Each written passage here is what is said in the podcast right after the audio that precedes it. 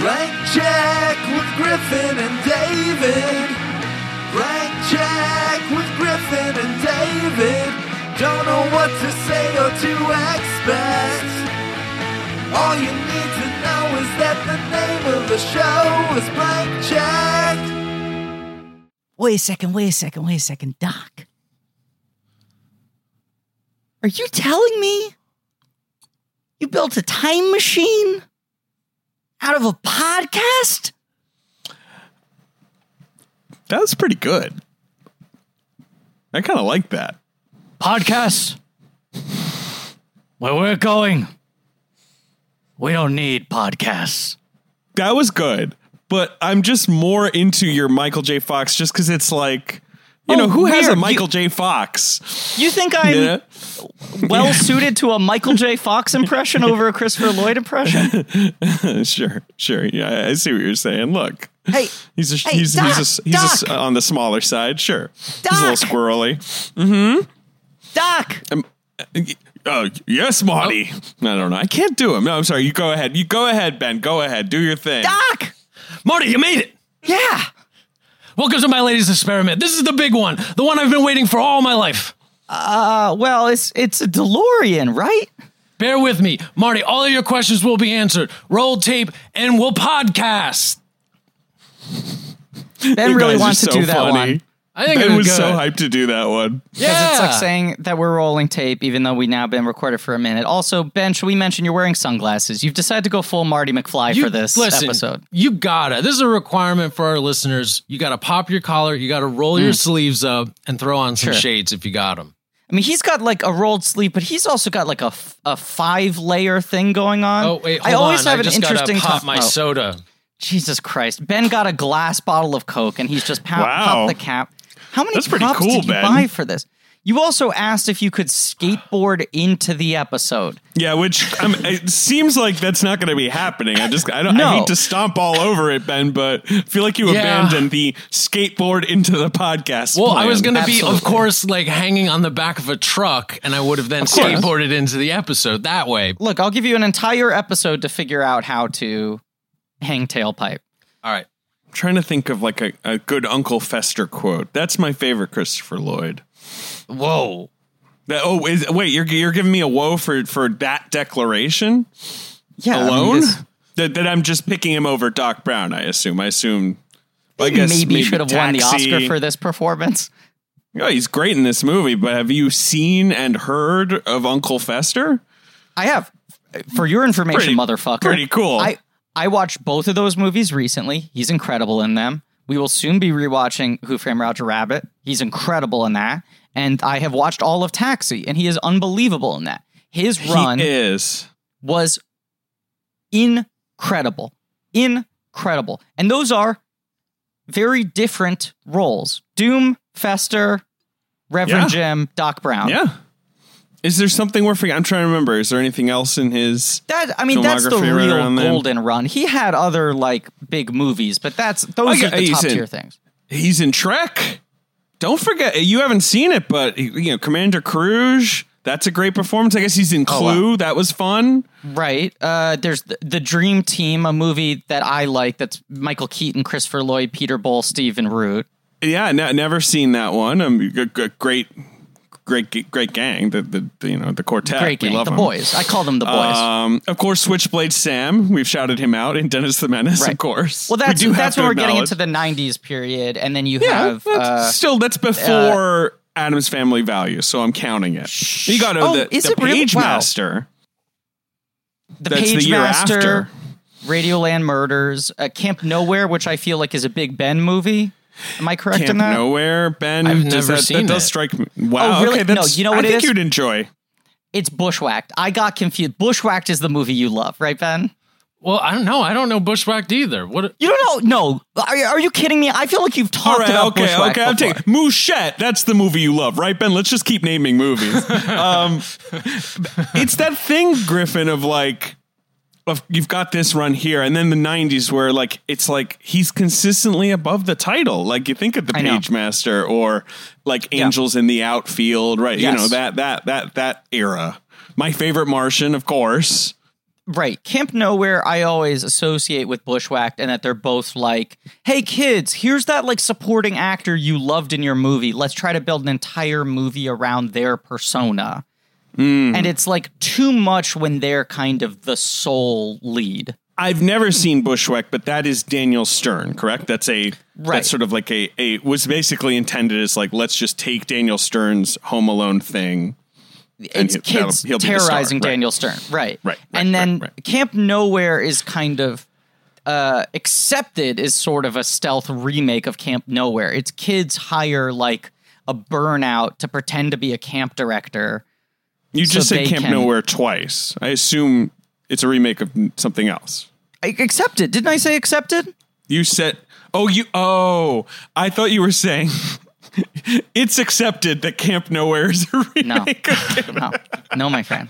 like you were saying like look broad consensus is formed around a few issues you know in, in american life one We of which accept. of course is that camp nowhere is a remake of camp nowhere uh, I. It's an Accepted the accept- Justin Long college yes yeah I, I saw camp nowhere in theaters i do not remember it um, i do Uh, same- remember when i was same eight being hyped for a movie where there were no parents and no counselors and no rules Right. obviously It was a great you know, pitch. very exciting And I think it's Jessica Alba's first movie, so it had Um, It all the makings is of a, young classic. Jessica Alba. Right, right. But I'm just saying, yes, he kept working. He stayed above the title. I feel like my favorite Martian is kind of the end of that run.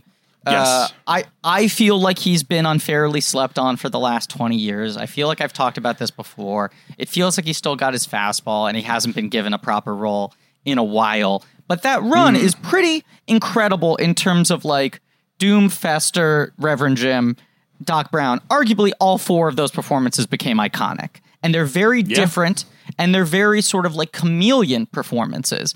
Although he obviously had his like defining attributes, you know, his a high wire his, sort of energy. Right, his his his energy. Right, yes, his specific energy. Right. Yes, But- crazy but- eyes. I suppose you would define it as. He has but crazy that's why eyes. like Judge Doom is very laconic, wearing sunglasses. I mean, we'll get to that. We'll do an He has Judge Doom crazy episode. eyes, though. Okay, But they save it. I know, I know. Uh, yeah, we'll get to that. We're here to talk about Back to the Future, but first, Griffin. Uh, broad consensus is formed around the idea that you should introduce the podcast. It's accepted. Oh, so it's accepted. It's accepted. yeah, exactly. Right, right. This is a podcast called Blank Check with Griffin and David. I'm Griffin, I'm David.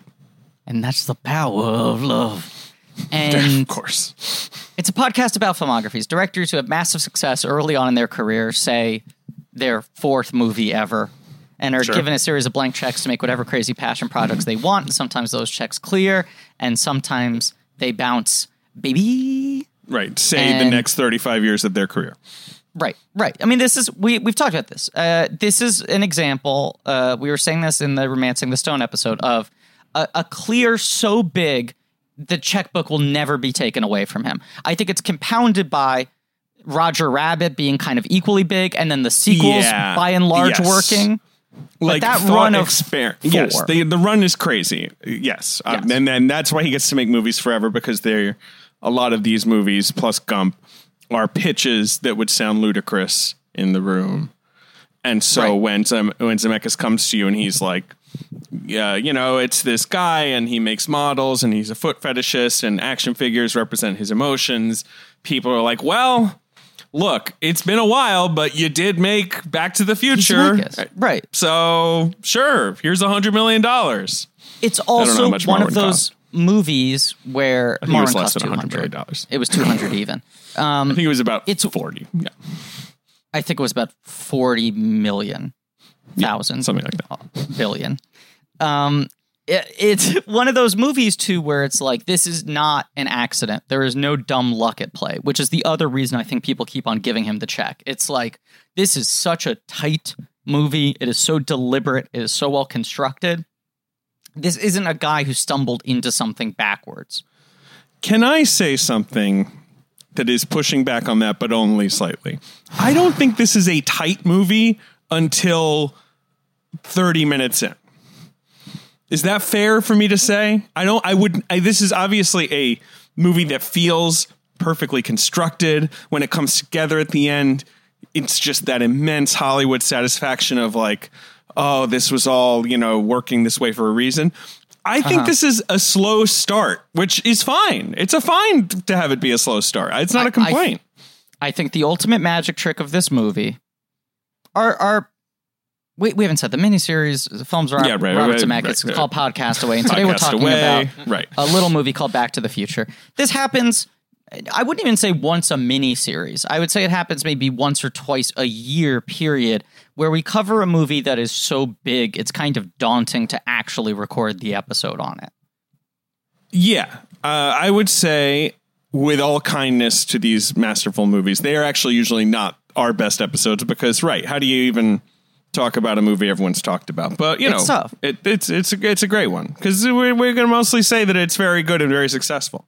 Oh, well, I got a lot of stuff to say. I've been doing research for I weeks, know, I months. You've been doing research. Yeah, Griffin's been all in on Back to the Future, even though we did episodes on Titanic, The Matrix. What are some other big ones we've done, Griffin, uh, that are on this uh, kind of level? Fury Road, I've put in that echelon, Fury but because it's so much more recent, it's easier to tackle. Uh, Right, Under right, Siege, right. Dark Territory. Under Siege Dark Territory, of course. basically every Christopher Nolan movie.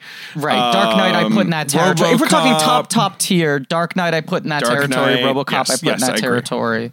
Yes, Um, Sons yeah. of the Lambs. Silence of the Lambs, maybe The Incredibles, maybe I don't know, maybe that's probably I'd not even Incredibles. quite there. Uh, maybe like Tim Burton's Batman, right? You know, right, right, right. You yeah, know? with Tim Burton, there's like the couple there that are that are up there, but it it is yeah, yeah. it it's is that thing of like movies that were blockbusters critically adored and have aged only better and have so thoroughly have, seeped have into the popular in the culture. Right. Right, but just like right. touch everything of our modern world. Like we very much live in a post Back to the Future America in the way that that it, that I think applies to all the other movies we just listed. Um, but what was the thing I was about to say? Oh, I think David Rees, the great David Rees, creator of Dicktown, which everyone should watch on Hulu, co-creator of Dicktown with John Hodgman, our other dear friend, promoting Dicktown. Dicktown's a good show. Everyone watch Dicktown. It is a great show. It's so fucking funny, and it's on Hulu. You can just watch it. And I'm in an episode. You are in an episode. Pretty cool. Um, have you seen? Have you watched my episode yet? I haven't. So that even I haven't gotten to it yet. So that Wow. shows how much I like this show. I haven't Yeah. even gotten to the Griffin episode yet, and I love it. And and already it's hot. Yeah, no, I, I kind of torpedo the show, but uh, yeah. Okay. All right. All right. Right. Right. Are going great until David Rees said uh, on our podcast a thing that we've gone back to a lot that uh, all great movies are either uh, puzzles or dreams, right? Mm-hmm. It's our Spirited Away episode. If you want to hear that. Right. And the addendum I'd like to put on that, it's not it's not a uh uh I'm not refuting that. I I'm adding a sort of like layer onto it, which is I think a lot of the best puzzle movies are constructed like magic tricks, right? Uh, oh, yeah, yes. You're talking about this kind of movie where there's a, geez, what's the prestige? You know, right? The uh, Right. give me the three stages of the prestige because I forgot them. But, I- right, like, David, you know, it's the exact same thing. I want to do the prestige structure, and I forgot to look it up, and I'm not going to remember it. But I feel like the thing this movie does that a lot of good puzzle movies do is they solve the puzzle right in front of you and make you not pay attention to the fact that they're doing that. the the the pledge, the turn, and the prestige. That's that's what Sure. it is. I had to Google it because it was driving me crazy, but that's exactly it. Yes. right. Um, right. Yes. No. Of course, not every puzzle movie is a mystery movie with a secret inside that you need to like think about. Like, obviously, maybe that's sort of the appeal of a Christopher Nolan movie or whatever. But like, you know, no. Of course, I feel like, but if we're doing broad puzzles or dreams, mm-hmm. puzzle movies are what you're talking about. These very elaborately satisfying Yeah. machines that are beautifully constructed and come together really well. But this is that territory of we're going to do the puzzle for you. Like we're not going to make you solve the puzzle by and large, but we're going to we're going to somehow distract you from the fact that we're doing a puzzle. We're going to get your eye off the ball in that sort of prestige way of like um uh, pay attention to the wrong thing, you know? Yes, uh, and it might be with great characters that you enjoy spending time with. So that's what I was going to say. It- I- Doc Brown appears on screen 20 minutes into this movie. It takes 20 minutes, and then there's hmm. essentially 10 minutes between when Doc Brown appears and when Marty goes through time, right? Yeah. That's the first half hour of this film that is just a hair under two hours. I Yeah. think the genius of this movie and the thing that just shows how fucking sharp Gale and Zemeckis were at this point is that first 20 minutes are pretty leisurely paced. I'd say the next 10 mm-hmm. minutes, when Doc Brown enters, you have the DeLorean, you have the terrorists, all that sort of stuff. It's like clearly throttling into a new gear, but at that point, you don't really know what the movie is, right? If you're pretending you're watching it going in blind, I'm trying to remember how I watched it for the first time. And then the 30 minute mark is really where the movie starts to like reveal itself. I think what is so impressive about this movie is you accept the first 20 minutes, which don't feel on their face like they're tight because they just feel like you're watching any 80s teen movie. It's characterization, it's a cool guy, it's good songs. He's in the band. His parents are kind of annoying. His siblings are, you know, these sort of silly characters. Wants to have his weekend with Jennifer. best his best friend is of course an aged scientist you know like right you know it's all it's mostly normal stuff. Um agree with you on this. The brilliance of the movie is that every single thing that happens in those first 20 minutes is invisible setup for something that comes back into play. right. That would that's why of course it's not like i'm like huh, back to the future could tighten it up a little bit. Um you're totally right. I more just wonder like if i plop a 10 year old in front of this movie now are they kind of like and i'm not trying to rant about the young people and Sure. how they're all you know whatever have no attention span. But like are they kind of just nonplussed by this very kind of like sort of like you're saying like apart from him being friends with doc brown which is is wild everything else is very cookie cutter. It's like hey, he's in school eh, his parents are hassling him they're boring you know what i mean? Like the stakes seem pretty low Well, apart from that his parents suck those are the stakes i guess Right. I'd offer two rebuttals to that. One, I- think I saw this right about at 10. So Yeah, but obviously, the- you know, you're not like these I'm a movie nerd, and there's been 21 years since then. Yes, absolutely. yeah do you know right? about these tiktoks that they're god the teens and their But- tiktoks But here are the two actual rebuttals I would offer. One, Marty McFly is super fucking cool, and he's very much a 10 year old's conception of what you want to be as a teenager. I mean, I, I do agree with that. He's really cool. Ben, please weigh in also. He has a skateboard. He has a Yeah, cool he has a orange jacket. skateboard. He has an awesome vest. He just like also has like It's like high tops and jeans and plays a but guitar. it- but also his attitude where it's like he's not totally like a bad guy, but he's also not like uptight at all. Thank like you. that always resonated with me. They, they hit such a sweet spot.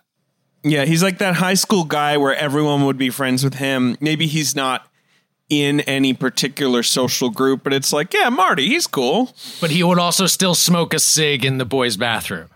Well, now you're projecting. Oh, sorry.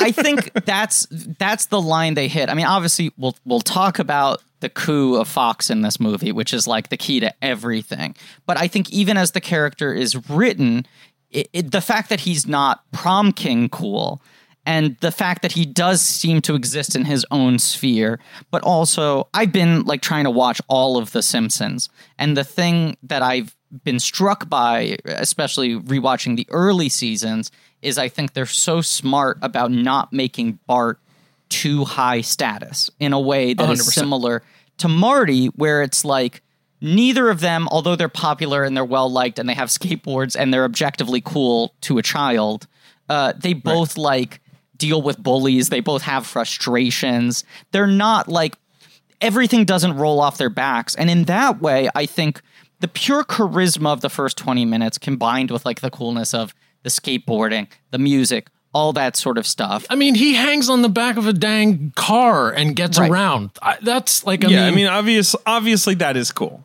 I think is that's still cool to that's kids. super cool.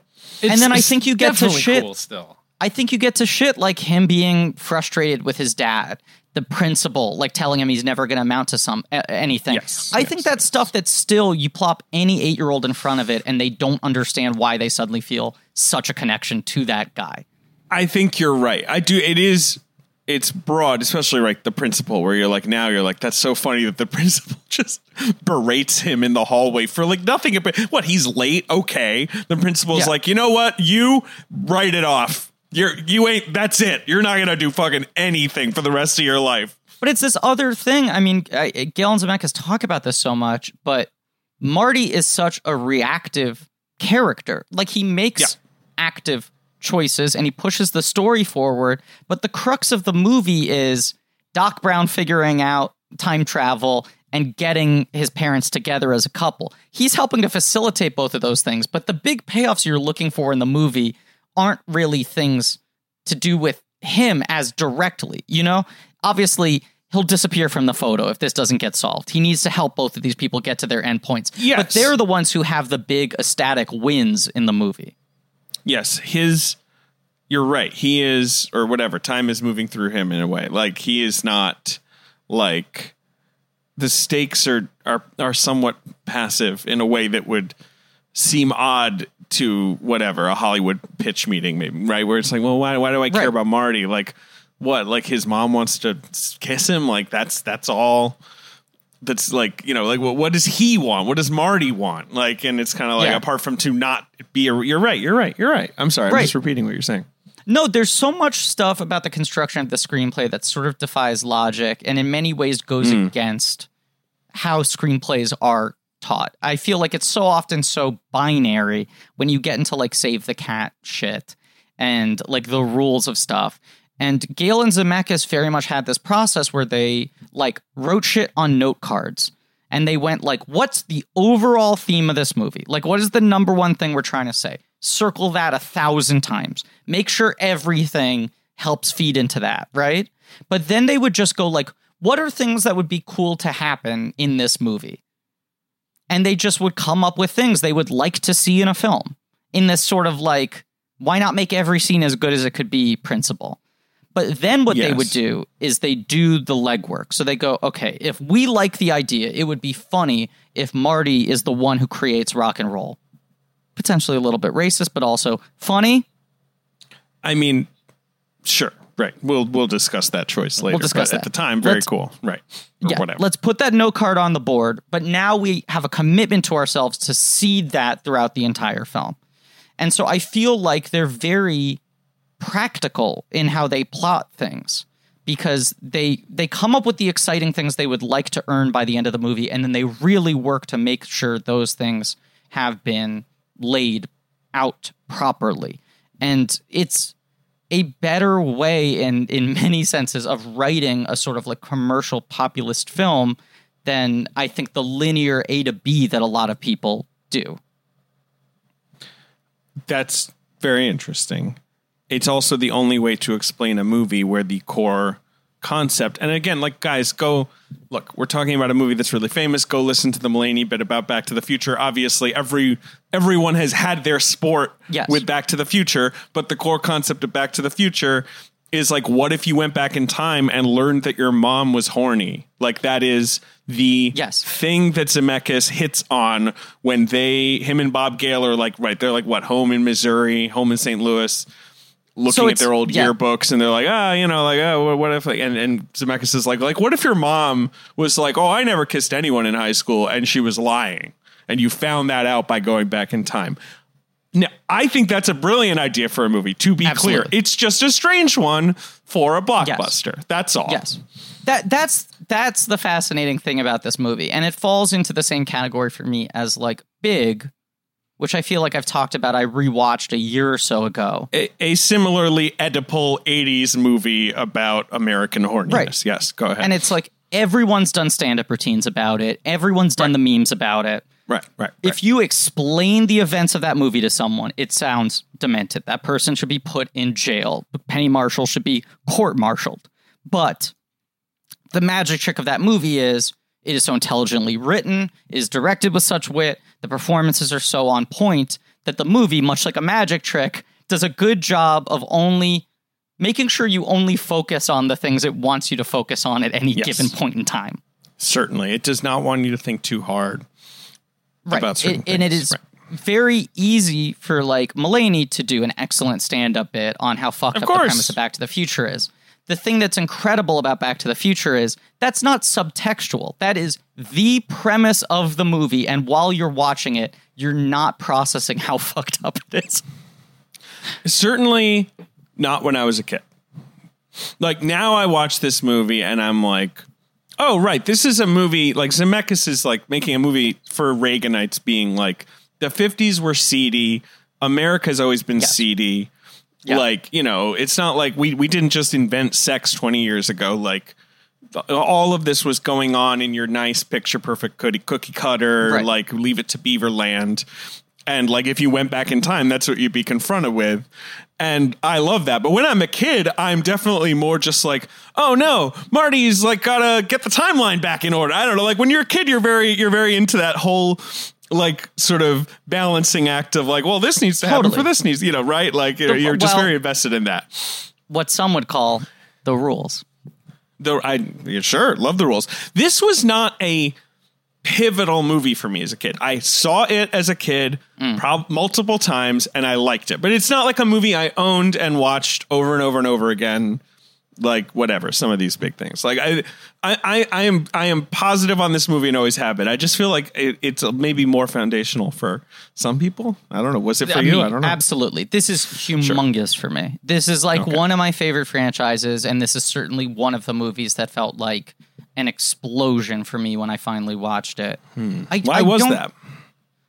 I don't remember what finally got me to watch it, but I feel like like a lot of movies of this era of the 80s and 90s in particular, my exposure to it was all the sort of ancillary stuff first. So I knew the basic iconography. I knew it's a skateboarding kid and a mad scientist. I probably had watched many episodes of the animated series before I saw the movie. And so hmm. I was just like, I don't know, it's some time travel thing. Like the animated series is very much They have time Uh, travel adventures. They go back and see dinosaurs or whatever. I, I I've Right. seen that show. I don't remember it at all, Yeah. but I, you know I remember. It's fun. I watching it. like it. I've been rewatching it, but it's like every episode. I'm trying to be thorough, Man. David. Of course, yes, very thorough. And I got the box Griffin's like, set. "Mm, this is yes, this is. I'm being thorough. That's what I'm doing here. You got the box set for the animated show. Well, uh, they're about to come out with the the 4K box set, uh, which has a lot of new added stuff. But I have the 2010 box set, which I think was the or the 2015 box set was the 30th anniversary, and it like comes in a box that looks like the flux capacitor, and it has all the movies and it has the animated series. So I've had the animated series for all these years, and I just haven't been watching it. Um, so I was like trying to rewatch it because I knew that was my exposure to this at first, which is very much like, right, as you said, it almost feels more like Wishbone, where it's like every episode is themed around a time period. It's like, where are they going now? And it's so much about Jules and Verne, Doc Brown's kids, and the dog. Like Einstein's a big part of Oh, it. I forgot that there's the kids. Yes, of course, because they were like kids are like There's got to be little kids because it's a Saturday morning cartoon. show. Yes, Right, right, right, right. right. Marty's kind of like their cool uncle. Doc Brown is like their frazzled dad, and every episode is pretty much the kids fuck up and put them in a different time period, and Marty and Doc have to untangle it, and Biff remains this sort of like mythic bully figure where there is always a Biff equivalent in every Right, timeline right. go Every to. every timeline's of it. Like you go to ancient Rome and there's whatever, Right. an evil Biff senator. Right. There's truly like a dinosaur Biff and like Right, right, right, right. Uh, uh, Lord Biff and all this sort of shit. But I feel like that was my exposure, and then it was one of those like video store movies for me where you have this like amazing Drew Struzan poster, and as a kid, I loved the symmetry of the three boxes all having the same posing. But with like one, two, three people and different outfits and whatever. But I think Yes. I still just thought like the premise of this movie is these people just travel through time. They just go to crazy different time periods. I don't remember what finally got me to watch it, but I feel like my dad was like, Have you ever seen Back to the Future? You would like that. So I finally rented it, and it just felt like Atomic Bomb. This movie is so satisfying. It's so exciting. I love these characters. I love the world. I love the sort of subtle mythology that's built into it. And it was like a thing where the next two weekends, I rented Back to the Future 2 and 3, and it felt like I, I spent the next week at school waiting to see two. You know, it was like the thing that got me through that next week of school, as if it were like a television series. It's like, oh my God, I can't believe I get to watch two more of these and see how they go. Loved both and just have seen them a billion times. Um, I feel like they were one of the first franchises that I got like really, really deeply into and, you know, want to read everything I could about it. But you, you, right, you go like, why does this appeal to kids so much? And I do think it is tapping on ele- very elemental things. I mean, if we're going to talk about the origin of this movie, Gale and Zemeckis loved time travel. Nerds. also loved like futurism. And this movie was essentially like two different strains that ended up meeting. The first strain is that, right? And they were like, what we would love to do is make a movie that in reality sounds a lot like what Brad Bird eventually did with Tomorrowland, which is I want to make a movie about the way the future was predicted in the World's Fairs of the 40s and why we didn't get that future and what happened to that future. So that was their original idea. And I believe they had a title that was called like Doc Brown's Funtabulous Time Machine or something. Sounds great. They had Doc Brown as a character, which makes sense because that's the only way you end up with Doc Brown in this movie. Is they already got into the idea of like this like manic, electric, mad scientist, you know, sort of on the verge of mania. Um, so they have that and they never come up with an actual story for that movie. They know they like time travel. They've talked about their theories of time travel and how they would use time travel in a story. They have the the stem of this Doc Brown character, and they have the idea of dealing with alternate, you know, futures we didn't get and things like that. But they never come up with a narrative or an emotional hook for that movie. So that's put on a shelf. Then they do used cars. Uh, and after they finish filming used cars, as you said, Bob Gale goes home to visit his parents, goes to the attic, finds his dad's yearbook, and he sees that his dad was the class president. And Gale, although I don't think he was as cool as Marty McFly, was very much like an anti authority dude in high school. And he said that he started a group in high school to eliminate student government. Like his entire Sure. life was he was like this low scale high school political radical who thought student government should be abolished. I mean, and also sh- it should be noted, Gale grew up in the '60s, not the '50s. Like this movie's set in the mm-hmm. '50s because it makes sense for it to They're- be set in the '50s. Like Marty's parents Yes. would have, gr- right? But like, but Gale was born in the '50s. Like, so like it makes more sense. He, you know, by the '60s, an anti-establishment teen would be a little more, Yeah. you know, like yeah, right. Gale and Zemeckis are ultimate boomers. They're born in the 50s, but they come of Yep. age in the 60s. Yep. But I do think that makes them realize the fulcrum point of, and it's the reason why this movie can never be remade, why you cannot transpose it onto a modern day uh, setting, uh, because it's the fulcrum point of how much American culture changes in the 60s and the 70s. That the 80s are almost unrecognizable to how the 50s looked. And from there on out, the changes tend to be a little more surfacey. But there's a real cultural shift there, which you also tie to the fact that the 50s are like the birth of the American teenager, you know, of like youth culture, Yes, of the of course. teen consumer. You're you're you're rock around the clock type, you know, Right. Blackboard jungle '50s kid. Right. So it's just like the, the times match up so perfectly, it will never be that sort of meaningful again. But you go, here are two guys born in the early 50s, so they're small children, uh, or they're born in the mid 50s or whatever. But like they come of age in the 60s, they know their parents were coming of age roughly in the 40s or 50s. Like they have this understanding of that. And Gale's looking at this yearbook and he has the breakthrough notion, which is if I was in high school the same time as my father, would I even be friends with him? So that's the idea he takes back to Zemeckis. The the mom stuff comes in a little bit later. I believe the mom stuff is what Zemeckis brings to it. That is Zemeckis's concept. They start boiling on that. And he said, right, what if your mom turned out to you know after preaching all these sort of values to you. you went back in time and your mom was not the goody two shoes she claimed she was. They take those two ideas, bring them to Columbia, and Columbia's like, write a script. Like, you know, like obviously it's not like you have a go picture, but like whatever. Yeah. They they make a deal. Well, they merge it with the time travel thing because when they have that idea, they go, How do you get to someone being the same age as their parents? And they said, We don't want to do that thing where they conk their head and they wake up and they're in the 50s. We don't want it to oh, all be a dream. Oh, Sure. They wanted it to be like sci-fi. Right, right. Right, because I also feel like that was somewhat of a radical idea. You have a lot of movies like Peggy Sue Got Married, which I know comes out after this, Classic. but but things like that with different time periods and excuse me, different realities and all that sort of stuff. Now, you may know this. I'm sure you know this better than I, but wasn't the original idea of the time travel a fridge in the Nevada like atomic site and Yes. that must be where it why that's being used in Crystal Skull, right? Like that it's Yes, it's too weird for that to be parallel, right? David, this is a RoboCop Mm. episode. There's a reason we don't have a guest. We're getting to all of this, but yes, 100%. Gale says that that is 100% from their draft, and I'm inclined to Right. believe him. Spielberg was obviously a producer on this.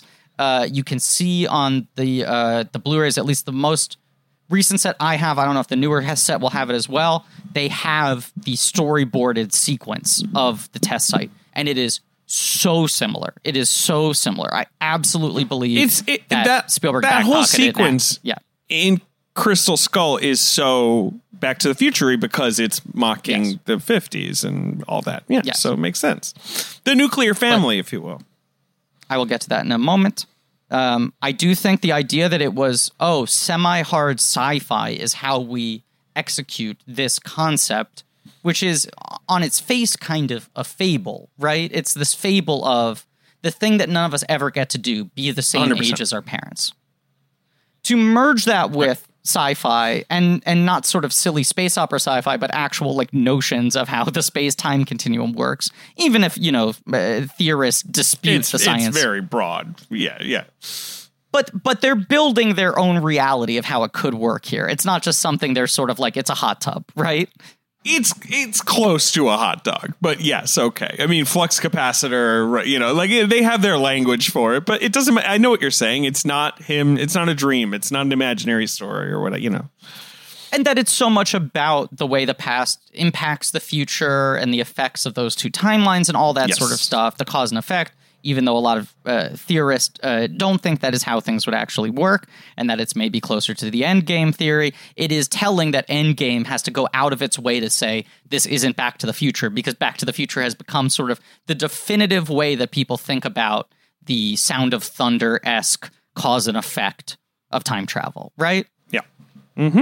So they merge those two two ideas. They have Doc Brown in the back pocket, and that's how you end up with a movie in which the coolest skateboarding, rock and roll playing dude in high school is best friends with a mad old scientist who burned down his family mansion for insurance money. Doesn't make any sense, and the movie doesn't even try to explain it. Do you know what their justification is? What's their justification? He has the big amp. He has the what? The big amp.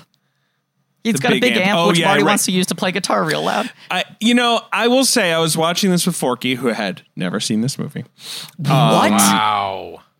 It's not surprising. You you know her. Hey, Um, David? I mean, him. David? Mm, mm. David? He's a come on. Forky, as we know, is an animate f- spork created only a few years ago. So of course Forky hadn't seen That- that Back to the isn't what I Future, was and I'm leaning into the bit. That isn't what I was going to correct. What were you going to correct? I wasn't going to correct anything. I was just going to say, you're telling me that you showed Forky Back to the Future for the first time last night? It wasn't last night, but very recently, yes. Now that's the power of love. Okay, all right. Um, and I will say Now that Forky. that's the power of love. I kind of was sort of doing the thing where like I'm sort of trying to get it. I was like, look, I know it's it's silly. Like he's friends with a mad scientist who's old. Like I know it's silly. And she was like, yeah, but he hates his dad. Like isn't Yes. Doc Brown just like his? You know, it's like a dad figure. He's in search of dad figures. And I was like, you're right. I mean, that's that's just, and and again, the movie doesn't make really a lot of effort to Yeah. Vocalize that but yes like that's a very easy way to just sort of see that like yeah his Mar- marty's dad is the dangest ass fucking freak that there is, and Marty can barely stand to look at him. Yes, so he's yeah, depressing. like Doc Brown, you know, is sort of this exciting and weird and sort of ener- you know energetic figure, and like that's more fun for Marty to be around. I think there's another factor too, which is it's what we're talking about the precision in which Marty is characterized, as much as it doesn't feel like it's a big choice, that he is not the prom king, that we don't see him hanging out with a lot of friends, that he very much is an individualist. And you have to imagine that as much as it's an odd pairing, Marty would have more respect for the like reclusive rebel old man scientist who's playing by his own rules in the town and like making his own life. You know? That this Yeah. guy is just sort of like, I'm master of my own domain. I do whatever the fuck I want. I build whatever the fuck I want. No one tells me what to do. That that's appealing to Marty as this vague sort of like um, uh, counter authority figure. Um, but to hear Gale and Zemeckis talk about it, they're like, well, we knew we had to come up with an explanation for why Marty hangs out with Doc Brown, and then we finally hit upon it. It's that he has the biggest guitar amp in town, so that's why Marty goes over there. It is so funny that, That opening that you know is the whole- all the machinery and all that that is setting up the amp. What what's so funny? they Sorry. They describe it as if like, and then we figured it out. It was perfect, and it's like, no, weirdly, the movie works in spite of that. Like as you're Yeah. saying, we just came up with two really good explanations for why Right. Marty is friends with Doc, even though on its face it's ridiculous. And they're like, no, no, no, it's the amp thing. In this way that I want to keep getting back to this. This is one of those movies that's kind of a miracle because even though I do think these guys were very skilled and the people they surrounded themselves with are very skilled, there are so many sliding doors moments you hear about with this film where it almost was disastrous, you know, where they just somehow by by circumstance lucked into the better of two options over and over and over again. And uh, the production of this movie was very weird for those reasons. It Um, was the the other thing I think we should acknowledge about the development of this. I'm sure you have a million things you want to acknowledge, but that I'll point out is like at the time, this movie is almost tame for a, a teen movie in a lot of ways. Not for a family adventure movie, but for a movie about teens because. The 80s is when the sexy teen movie becomes like, you know, that when it's invented and Porky's and Ridgemont High and like, you know, like Yeah. movies with sex in them, like explicit sex in them are are all, you know, all the rage. So, uh, right, wasn't Columbia kind of like, eh, Yeah, perfect This segue. thing's too Right, tame, okay. too tame. Right, yeah. Right. So they Gale has the breakthrough, brings it to Zemeckis. Zemeckis adds the mom element. They combine it with the time travel stuff. They go and pitch it to Columbia because their narrative had been obviously Spielberg is the one who gets them set up with movies, right? He produces their movies. He directs their 1941 scripts, and those were three strikes in a row. All three of those things had bombed. And at this point, it's looking like why did Spielberg bet the farm on these kids? They're not going anywhere.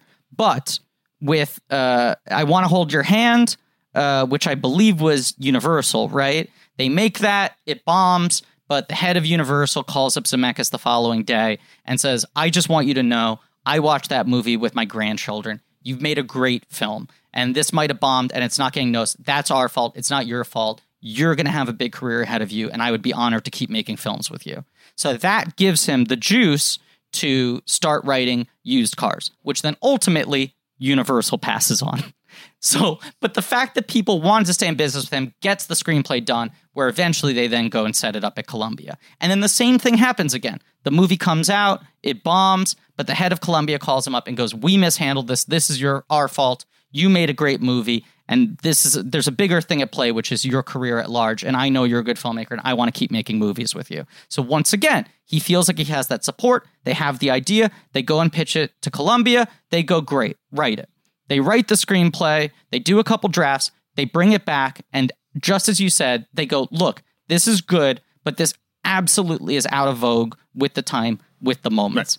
Too tame, not Right. adult enough, essentially. Right. Right. Now, I Want to Hold Your Hand is pretty tame.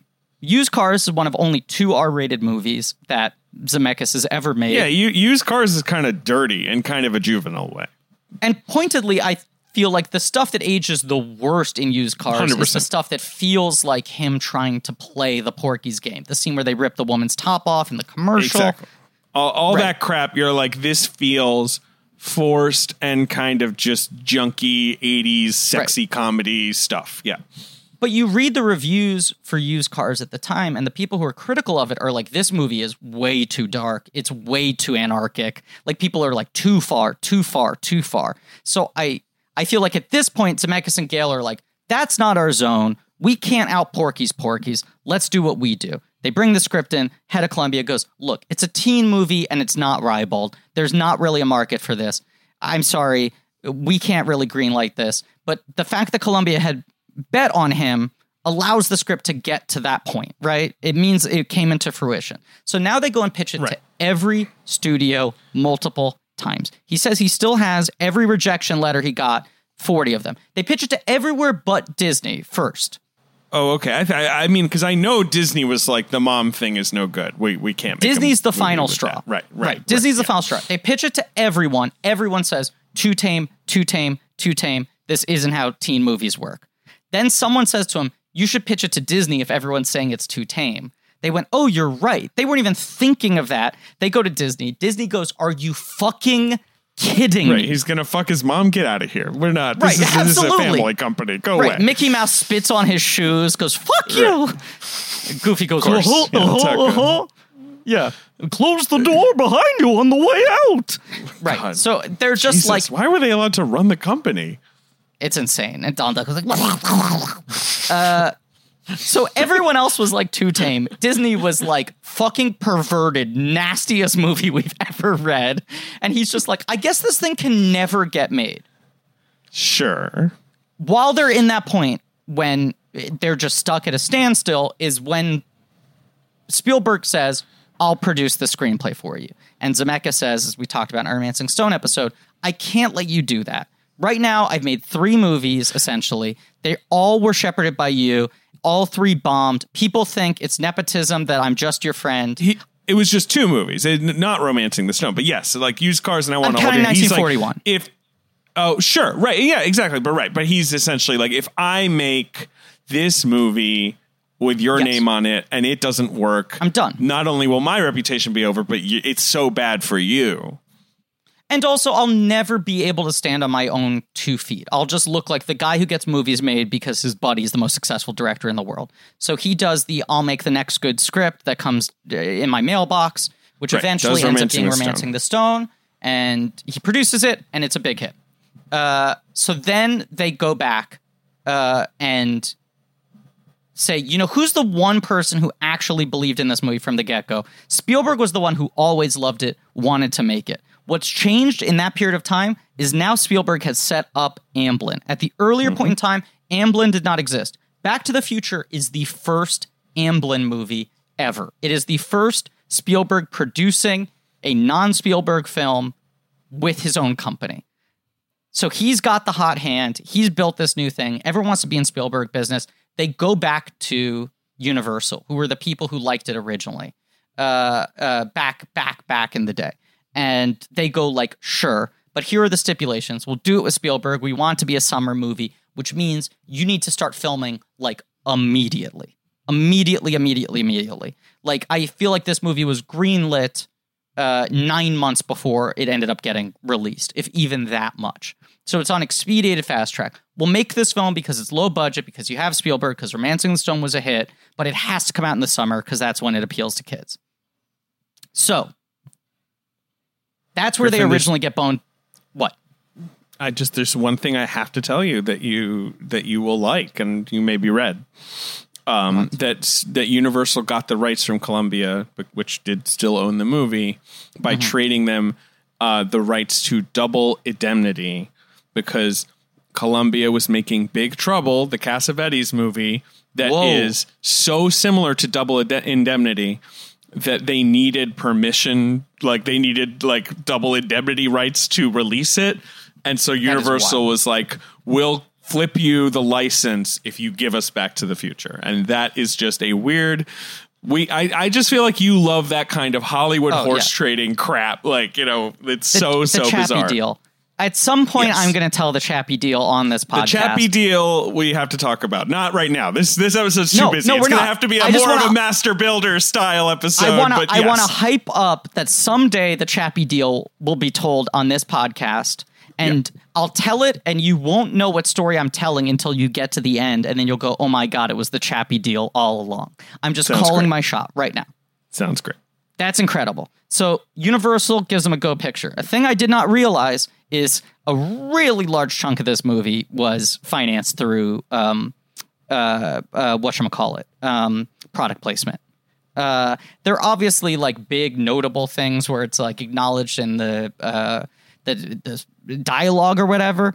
But Gale has commentary with Neil Canton, the producer, and like everything that anyone touches, they're like, "That was product placement. That was product placement. That was product placement."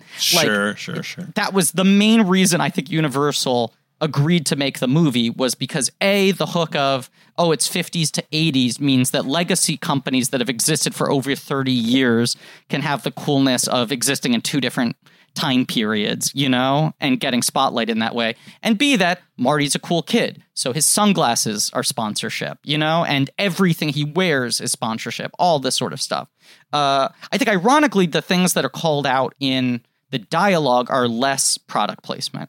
Uh, it's more like the Exxon ExxonMobil station, things like that. Um, Sure. Pepsi, what have you. Uh, but so Pepsi uh, free. Pepsi free. Pepsi free, Pepsi free. So they're a go picture, but it has to be started very soon. Their first choice, no question, is Michael J. Fox. Uh, it's you know you got Spielberg, you have Kathleen Kennedy and Frank Marshall, uh, who are now running Amblin for him, uh, and then Gale and Zemeckis are the main creative team uh, setting this movie up. Uh, when people try to act like Kathleen Kennedy is some rube they picked off the streets to run Star Wars who has no idea what she's doing, I find nothing more infuriating. You can dislike what she's done with Star Wars, but her fucking track record for 30 years leading up to that point is not a mistake or an accident. Um, but uh, they're like Michael J. Fox. At this point, Family Ties has been on for like a season or two. It's big, but it hasn't gone supernova.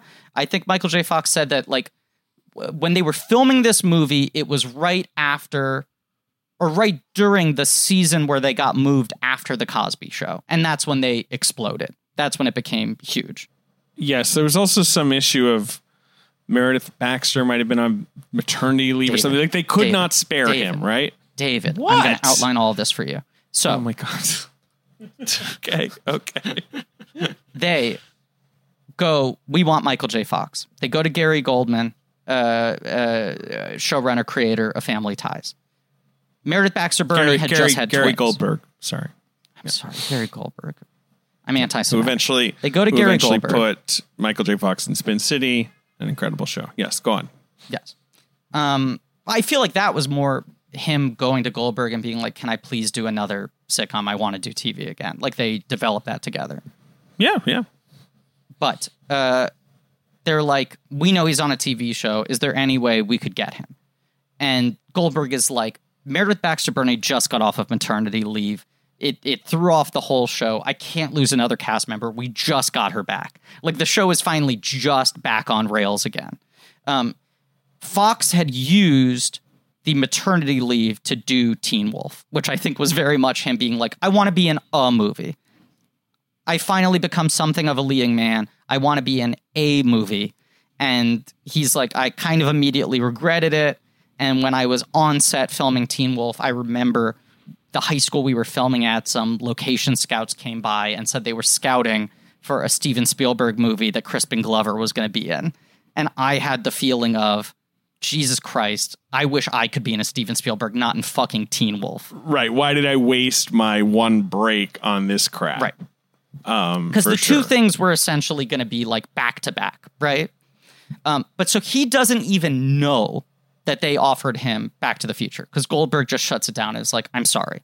They go, they cast, they audition everybody, every young actor. I believe Depp. this new Depp, Cusack. Ben Stiller. Hmm.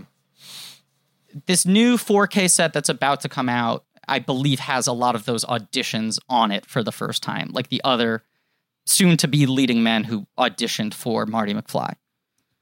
The guy they end up casting, infamously, is Eric Stoltz.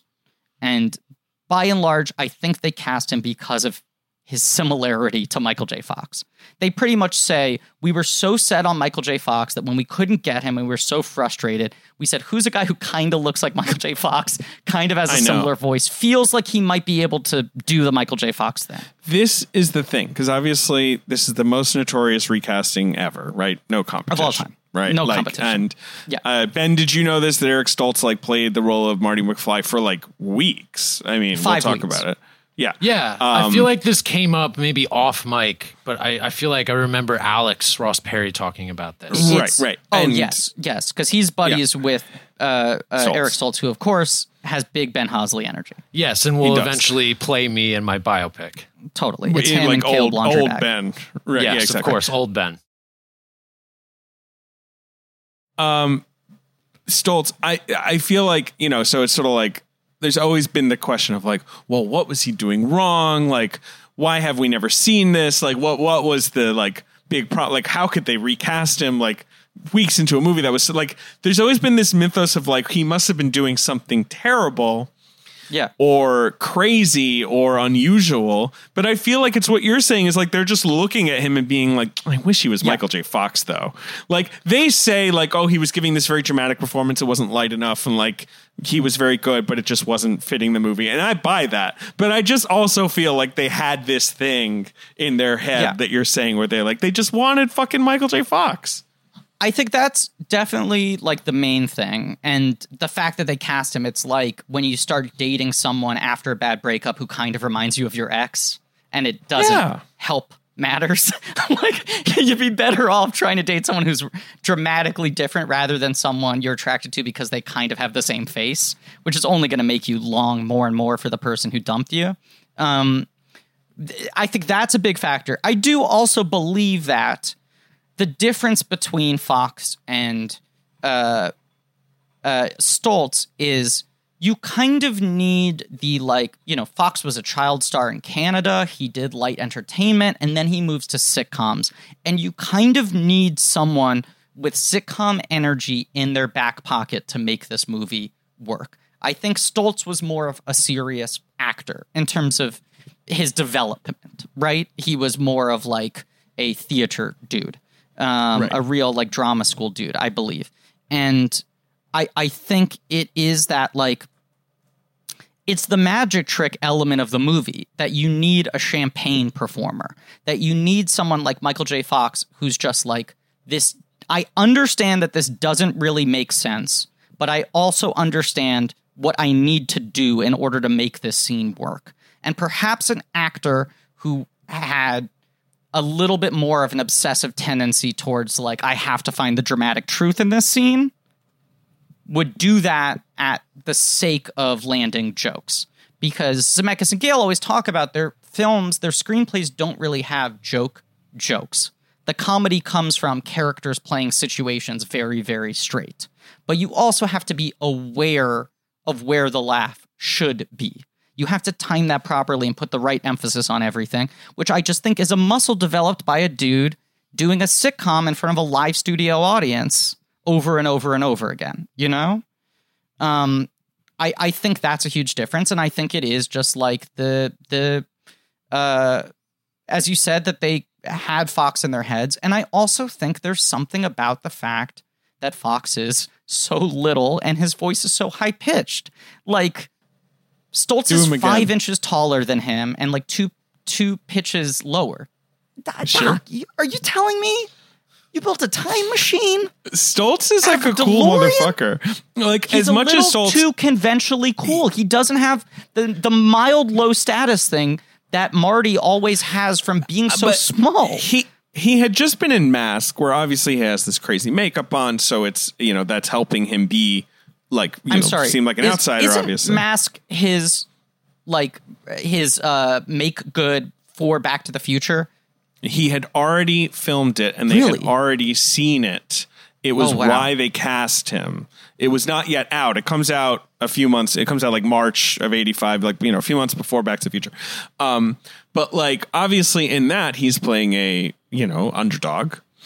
Um, and he's good in Mask, but I do think of Eric Stoltz more as like Eric Stoltz in Kicking and Screaming or whatever, like the kind of sly guy who's kind of like you know kind of a little cool and low key and kind of over Yes. it. You know what I mean? Like he's great at that. He's so He's fucking good at that. He's got a good relaxed He's relaxed. Right. He's so good at her smell doing that. Like, you know, fucking 40 years later, practically. Where whereas like Michael J. Fox is working, like he's acting. He's not going for naturalism, but you need that in this movie. I mean, he's he's a very honest reactor, but he understands the pitch of the movie he's in, that it needs to be simpatico with what Christopher Lloyd is doing, you know? And that I do think there's that innate vulnerability that comes from just his size. And that also gets back to why kids, I think, can relate to this movie in like the same way that movies like Paddington. Yeah. Aside from everything else, kids like movies in which someone's a lot smaller than everyone else around them. Yeah, you're you're right. You're right. I I think Michael J. Fox is kind of a brilliant actor. I mean, that's not a I that's agree. not a super controversial take, obviously. No. Um, And I really like him in the movies where he actually was trying to challenge himself, like Casualties of War or what you know what I mean, like uh, the movies Even that like are Bright not Lights Big City and things. or yeah. yes, or even Mars Attacks, where he's playing a jerk. You know, like you know, Playing against his jerk, right? likability. You know, exactly, Yes, exactly. right. Um, but there, it is just also that kind of underrated thing of like it is just fucking hard to be this likable. Like it's, it. I mean, maybe it comes natural to some people. Maybe it comes natural to him. But like, I was not a family ties person because Yeah. I that's not my I was a I wasn't really Sure. alive for most of that. But like to think of that he was like America's hero playing a little fucking young Republican twerp. Like Yeah. And that Yeah. was like the hottest sitcom of the 80s and everyone fucking loved Alex Keaton. And like He won multiple up- Emmys. Right. Yeah, uh, yeah, and I grew up watching Spin City, and I fucking loved Spin City. Spin City rules, by the way, even Yeah, though it probably rules. doesn't. Probably if I watch it now, I'd No, be like, oh probably yeah, this is like a fun '90s sitcom. But like, Goldman, he- he's Kind, Fox, it, it, Bostwick, look, it rules. It's, it's There's an no chance it doesn't insanely loaded cast. Insanely. Ruck, you're forgetting Ruck. Ruck! Yeah, I mean, you know, come on. Uh, Jennifer Esposito, Esposito. Carla Gugino in that that weird first twelve episodes. Um, yeah, great, great, great show. Um, yeah, I don't know. It's just it's hard to sum, sum that up. Yes. No, but th- that's that's a great point. I mean, there's the famous story that when he was testing for Family Ties, I think the the network had said like, you know, everyone wanted to hire Michael J. Fox, who had been this Canadian child actor, done a lot of t- TV, Yeah, right. and uh, but like you know, Canadian TV, children's programming stuff. And uh, the executive said he's good, but no one will ever buy a lunchbox with that guy's face on it. Like at that point in time, it was so much the Kirk Cameron model of like, if you're putting a young man on a TV show, he has to become some sort of heartthrob. Right, And the, right. the, the fact that Fox became such a heartthrob, I mean, the story is that he like then sent a bunch of the lunchboxes to that guy a year later when he became Tartikoff, right? Yes, yeah, yeah. Right, Tartikoff. Right, exactly. Um, but as you said, that the character is so unlikable, so smug, so arrogant. I mean, that's a character who is kind of the opposite of Marty McFly in so many ways. Uh, but it is the fact that like the pure charm is carrying him. I don't think, as much as certain people are naturally charming, I think there is clearly a level of craft at play to understand how you play on screen. Here's the story I kept on thinking about while watching this movie last night it, it's an anecdote I think about all the time that is such a good distillation of the difference between a movie star and an actor. Not that they're mutually exclusive, but the different powers of each one, right? The different parts of your brain it would take. Ethan Hawke, I believe, was the first choice for Steve Hiller in Independence Day. They send him the script. He hmm. goes, This is unactable. There is no way to do this. It's impossible. This is trash good luck and Godspeed to whoever gets the role. A year and a half later, he goes to see Independence Day in theaters, and when Will Smith punches the alien in the face and says, Welcome to Earth, Ethan Hawke cheers. And he goes, Well, that's it. Like, that's the thing I could never do. Like, I'm too much in my head as the serious dramaturgical guy that I don't understand that sometimes you just want to do something on screen that looks cool Like even if you can't justify why someone would be doing this, it's just going to play. And it's that that preternatural sense that I do think Smith and Fox have unified from the sense that they were sitcoms performing in front of live studio audiences, understanding the rhythms of the Pavlovian. If I do this, people will explode. The Ethan Hawke thing is interesting because he is such a self-conscious actor in the 90s Right. and I do feel like I mean obviously he never wanted to be what you're talking about, right? Like he clearly just Yeah. avoided the the kinds of movies you're talking about kind of in but he meant to. He wanted to. He didn't want to do those things. Totally. But he Yeah. did eventually flip a switch and become a much more natural actor. And I wonder if there was just Yeah. some yeah, he figured it out. Yeah. But I think Stoltz is very similar to Ethan Hawke. I think they come from a similar mindset, you know? Uh, and I think that's the biggest difference, and also the fact that they were so similar. So they they start filming the movie uh, with Eric Stoltz. Zemeckis Yeah. said it was like a thing where he knew fundamentally it wasn't right. They probably knew the from day one. He said, "I knew Yeah, I can before we fix even it. right, right. I can fix it. I, I was full of piss and vinegar, and I was like, I'm such a good director. I'll be able to make him work. I'll hire the guy closest to Fox and make it work. They film five entire weeks, Ben. That's just it's just That's so crazy. It's a, uh, to be clear, that's a lot of time in a That's Yeah. in a movie. a, a lot of time, uh, And this is especially a these big days. movie, most but movies it's not are a five weeks. well, it's certainly humongous, a, but it's an indie movie, right? Or well, not, Yeah. indie, but like a, certainly a small movie would be like a month or six weeks or whatever. Mm-hmm. But like this is obviously a studio film. It's obviously not a cheap film, but it's not a. It, it, it's sort of a mid-budgeted, to, Yeah. right? Like you Yeah. know, it was. It's. I think the Yes. original budget was more like fourteen million dollars, something. You know, it's Yeah. big but not colossal. I think it was ten, but No, it was it was budgeted at 14 and ended up costing 19. Oh, okay. Jeez.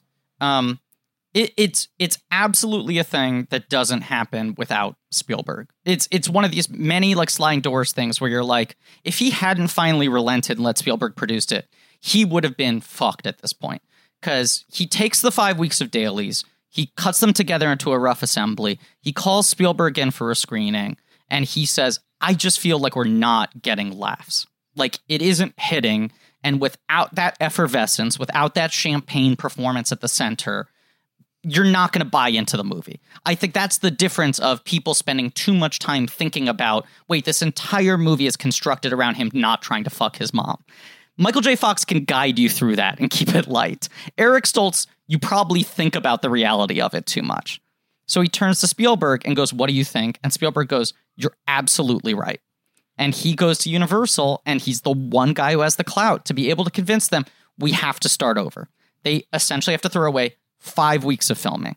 There is still a lot of uh, coverage from other actors in the movie that I believe is them playing off of Eric Yes, Stoltz. his back is in the film at least a little bit or whatever. It, it's another reason why it's in, it just bananas that this movie works and that it, it works and harmonizes so well. They try to keep whatever they can, but uh, and you look and it's like Stoltz has dark hair, like jet black hair, even though he's a redhead. He's got a totally different wardrobe in the footage that's come out. We've never heard his line readings, but there's been a lot of footage like MOS that they put into documentaries and stuff. Right, you there's images certainly that you can see and stuff, right? Yeah, his hair is kind of tufty in that sort of stoltzy way. He's obviously Like, way taller. black.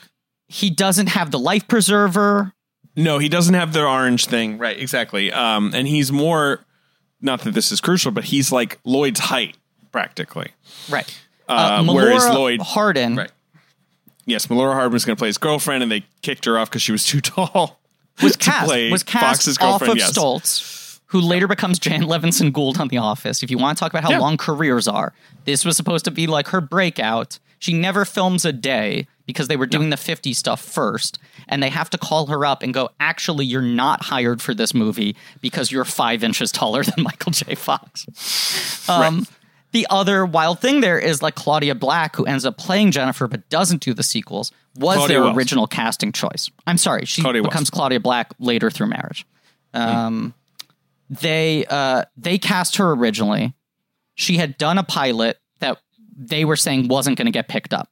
They cast her for the movie. Then the network changes their mind and goes, actually, we are picking it up. So then she has to drop out. So then they hire Melora. Uh, uh, uh, why am I getting her name? Not Melora Waters. Melora Hardin.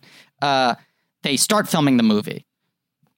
They do five weeks. Then they reset, and by the time they go back to Claudia Black, that TV show had already been canceled, and she gets it back again. Like the lining up of all this shit is just wild. But um, they go back to Goldberg and they go, "Is there any way we can get Fox?" And Goldberg says, "Look, the show's up and running again. It's fine. I'll give him the script. If he likes it, I will give it my blessing, but the show has to be in first position. Your schedule has to defer to my show at all times. So he gives the script to Michael J. Fox. He goes, Look, I'm sorry. I didn't send this to you four months ago. They wanted you. I blocked it. Read it. Fox reads it. He goes back to Goldberg. He says, This is the best thing I've ever read. You have to let me do this. Fine. So Michael J. Fox's schedule while filming this movie was he would work on Family Ties from like 6 or 7 a.m. until like 5 p.m. Then they had a truck with a mattress in the back of it. He would nap while they would drive him over to Universal, and he would film starting at like 6 p.m. until like 3 or 4 in the morning, sleep one hour, get take a shower, go back to Family Ties. He would do that mm. five days a week, and then Saturday was the one day where they could film exterior daylight scenes because it was the only time they had him during daylight hours. Yeah, He I think says kind of fucked him up. Yeah. he, he says it, he by and large doesn't remember most of making this movie. It was all muscles, like all instincts, you know? He does seem wired and kind of out of it in this movie, but that's just fine. Like that It just makes perfect. sense for the character. So it's okay. I can barely act if I have had less than seven and a half hours of sleep. I don't know how he did this. Uh, I know he's just innately a very gifted actor, that he had the sitcom training that really just, I think, makes you like a fucking machine with this sort of stuff, and that he was running off like the energy, you know, the perpetual motion of it. But it is uh, astonishing. And to think that like most of these actors having already shot 5 weeks of this movie are now going back and having to reshoot scenes with another actor now at 3 o'clock in the morning. It, it the movie shouldn't work the way it does. And there are all these other little changes of just like as you said, it was supposed to be the thing that powers the flux capacitor isn't a, you know the bolt of lightning it's it needs radiation. So they have to go to a nuclear testing site which they end up realizing they can't afford to do. So they come up with the new ending that all has to take place around the times square with the lightning which is so much better. It's so much better to have it so contained within a physical space where you understand the rules so clearly where where the game board is so visible. Um you know, th- it was originally supposed to be a uh, a fridge, as you said, that he traveled inside. You know, it was like the the time travel device was like a thing that could be carried. He brought himself inside of a fridge because that had the lining to prevent him from getting the radiation. And Universal said you can't do this because then kids are going to go hide inside fridges and die and suffocate to death. Like all these bad first ideas they had that were kicked out of them pragmatically but it just speaks to like they had to fight for everything in the screenplay. So the things they doubled down on, they really knew were correct, and the things they sacrificed, they ended up coming up with better solutions for. But um, Okay. you get to the opening of this movie. Let's talk about the movie.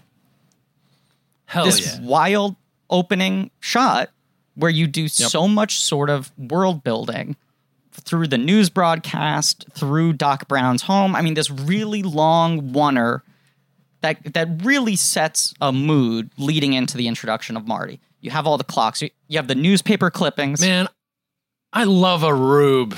Do you guys not love a rube? Come on. A good a good Rube G. Woo, it's always right, good. Here, okay, here, here. I'm going to say it. I'm sick of rubes. Sick of what? rubes. I'm, I'm, I'm going to What? be anti-rube. Fuck Listen. you, David. Listen, listen, listen. Don't tell listen, past and future guests or Ruben that. Oh, I love rubes. To be clear, rubes is great. Um, Rubes is great. Love a rube in an '80s. Look, this.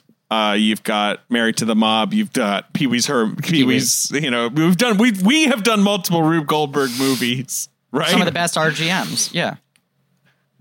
Mousetrap, the board game, of course. We, Yeah. you know, we have to we have to genuflect and give respect. Of course. But you know, Say rats off to you whatever. to Mousetrap. Exactly. I'm just saying, like they've had their day in the sun. Let's let's leave them in the past. You're, I mean, you're you're dunking on Rube Goldberg machines when all the examples you listed pretty much took place in the 80s. That's it's what I'm not like saying. people Let's are still trying to put Rube Goldbergs in front of your eyes. If Well, a I boot don't can hit a thing and a marble can go down and then it can like you know end up lighting a torch which then like Ben burns a thing and it goes across the room. I mean, machine. and then all of this to pour milk into coffee. That's good. David, they Uh, had their place in the sun. It's been over 35 years. They're There's no reason like, for you to be upset now. that. well, we're not watching YouTube. This is a movie podcast. Now, Griffin, Griffin, Griffin. One other thing I want to say about the Rube Goldberg machine. Please. It doesn't work in this movie, which is kind of funny, or whatever. Yes. It- you know, if it worked, it's so long abandoned that uh, that Yeah. it's it's piling up pieces of toast.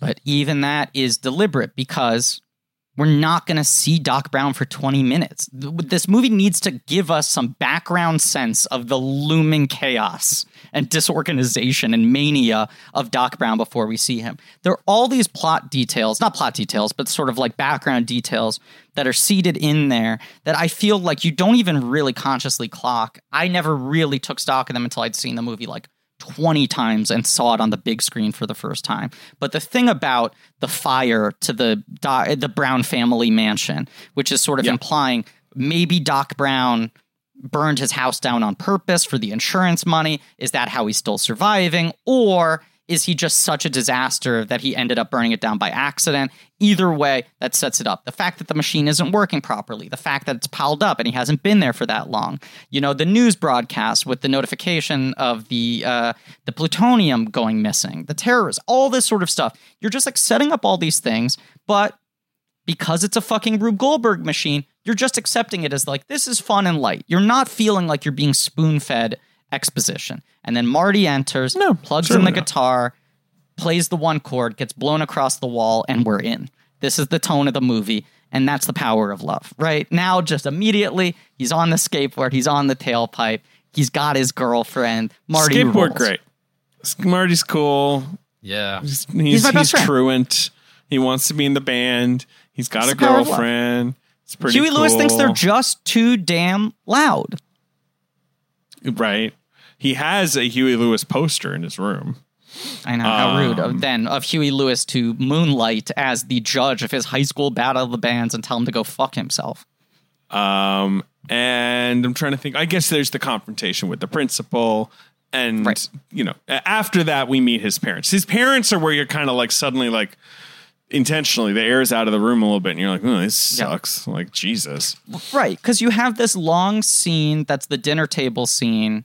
Uh, First you have where, Biff, and then the dinner table scene.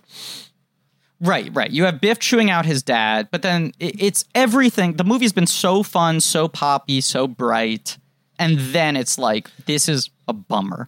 You know, here's Yeah, his dad I who is just so oblivious, head in the clouds, and his mom who just has lost any joy in life. Absolutely. Go go ahead, Ben. Yeah, Yeah, it's his mom's got just this scold. coding of the the bad side of town. Yeah. Mm-hmm. and I feel like though at the same time I really I really liked seeing that as a kid of like not sh- showing kind of a like What's it called? Lions Chaotic. Court or whatever. The the the you know Yes. whatever the housing development's called. They're a weird sort of yeah uh, housing community. They're cul-de-sac. Yeah. I mean and just like kind of this like mainstream movie that they're able to like not show a perfect family. Yeah, and and these are things that also help Marty, you know, become a relatable character. Yes. is that his, his life isn't perfect, and as much as if you asked him what his greatest goal in life is, it would just be I want a bigger car so I can go to the woods and fuck my girlfriend. As an audience member, even if he could verbalize this, you're like, this guy doesn't have it all. As much as he sort of glides through life, you know, seemingly without a care in the world, there's there's a, a fundamental sadness to his existence. And it's that he's got these two parents who are just like miserable and suck, you know? And both of his parents are sort of like lack the courage to admit that they're sad. Yes, and if you live in that kind of environment, you're just putting up with your mother's alcoholism, right? Because that's just the normal. You're putting Right. up with your dad being Right. a pushover and everyone's unhappy and you sit at Two that And- things you- You wonder if Go you're ahead, stuck. Am I just Yes. like doomed? Is Right. this what Am I comes, uh, you know, right. With with his mom, you get it. Okay, she's she's drinking too much now, and she has this weird scoldy energy of like a girl shouldn't be pursuing a boy that feels Yeah. kind of like "Ooh, okay. What Crispin Glover is doing is not normal. No, Like what Lea Thompson is doing, I can totally understand. What Crispin Glover is doing, I'm like just looking left and right. I'm like, who, who, what, what, what, what's the deal with this guy? This guy is the craziest thing I've ever seen. I enjoy Crispin Glover. I know Me this too. is obviously his one of his most iconic roles, probably his most iconic Yeah. role, just Yeah. because the size of the movie. This or the hair sniffer from Charlie's Angels. Exactly, and I like obviously, and I know enough about the movie that I know that he was kind of dri- driving Zemeckis crazy. Absolutely. he, every choice he's making is just odd. He's just, Yes. I mean, he's he's a freak. He's Yes, a I mean, damn the- freak. Fox said like, you know, it's interesting you hear about the different acting styles on this movie, right? And it's like Lea Thompson's background was as a dancer. She's very much into precision and technique, you know? And she's like, I really like the challenge of playing two people and two different, you know, one person in two different eras, being able to affect the physicality of it. I loved the degree of how technical Zemeckis He's was got all and this his makeup framing. on. It's right. It's really elaborate. Right. Yeah. Right. Fox has the champagne energy, has the, you know, the sitcom timing, you know, the effervescence, all these things I'm saying. Christopher Lloyd is like this really like meticulous sort of go for it, uh, but but in some to some degree improvisational. I mean, they talk about he ref, like Christopher Lloyd is a guy who does 150% energy on every take. So when they would do camera rehearsals, he wouldn't do it. Like he would be like, "Oh, Marty, uh, what are you doing here?" Like moving at no speed whatsoever, like Chris Rock trying out new material. And he was like, "I just can't burn energy if it's not a real take." But also, his performance would evolve take over take. So a lot of the great stuff he does is discoveries, and then once he discovers something, he could then repeat it perfectly, but there has to be a natural build to it. It's not there in the first time. He's not doing that level of prep work. He's like chipping away at it. So they would film the rehearsals knowing that it probably would be unusable, but you don't want to have a blocking rehearsal that doesn't really make sense because he's not really doing it. And you also don't want to tie him down to something because he's going to find it later. And then you have Crispin Glover, who's just gonzo. Like Crispin Glover is in that category of like Nicolas Cage, where it's like what I'm doing is like impressionistic. It it doesn't resemble uh, logical human behavior. My thought process behind every decision, I can explain it, but it makes no logical sense. I mean, like Fox said that that was the guy that he uh, sort of envied. That he was such a big Crispin Glover fan that he had worked with Crispin Glover a couple times before, done TV movie with him. Glover had been on Family Ties, and amongst their generation of actors, everyone kind of envied Glover because they were like, mm-hmm. "Man, this guy's just in another place. He's planet." weird. Right. Yeah. He's doing his own thing. Yeah. and he just sees the world differently. He has ideas that no one else would ever had. And he said, like, there's a scene where I'm trying to convince him to ask out Lorraine, and he grabbed a broom and started like sweeping in front of me, like in the air. And after the take, Zemeckis was like, uh, Crispin, what was uh, that? and he was like, it was my sweep of indignation. Okay, Crispin. God, I would be like, I already burned firing an actor on this thing. What am I going to do? That was the exact response they gave him. But it was like, we know that the good stuff he's giving us, we couldn't get from someone else who's more right brained. It works in that, like, it's probably boring or less compelling if uh, Yes. Lloyd is just a dweeb, right? Like, you know, and it's also kind of, I mean, sorry, not Lloyd, George, Christopher Lloyd, uh, Yeah. George McFly. Uh, it's also probably kind of hard to play an adult dweeb, like regular dweeb. Yes. like Absolutely. people don't behave like that as grown-ups. Like they don't let people walk all over the like the scene where Biff is walking all over him is sort of is is is insane. It's very Yes. funny because it's so insane and because Biff is so ludicrous. And then it's so funny to see it mirrored. But like the you're like, what kind of a person? And then you see what Crispin Glover's doing, and you're like, uh, yeah, I guess this kind of a person. I guess But that's the only kind of a person. you argue that because it's it's in, done in this way that it actually doesn't feel sad? Sure, right. He's not exactly sad, right? He's sort of just like in his own world. He's so oblivious. The whole premise is like, yeah, they fell in love almost by mistake because she like would nursed him back to health, and it was just kind of like a freak occurrence. Right. Like, it's it's and a sad they bird, quickly like, right. realize she quickly realized he's like just in his own world. I, I think that's an incredibly good point, Ben, because it's like without Lea Thompson giving it the actual weight and gravitas of her sadness, every line reading she has in the eight, 1985 reality is just like the full weight of a woman who regrets every decision she has made that t- led her to this point. Without that, it feels flippant. You know, I don't feel like the stakes are there if you actually want to see them get together beyond um uh, you know, Marty not disappearing from the photo, the idea that you want these two people to be together emotionally. I think you need that. But on the other hand, if Glover is as sad as she is, the movie becomes unbearably heavy. You Yeah. know, it's like yeah, right, you need right. That. like Jesus.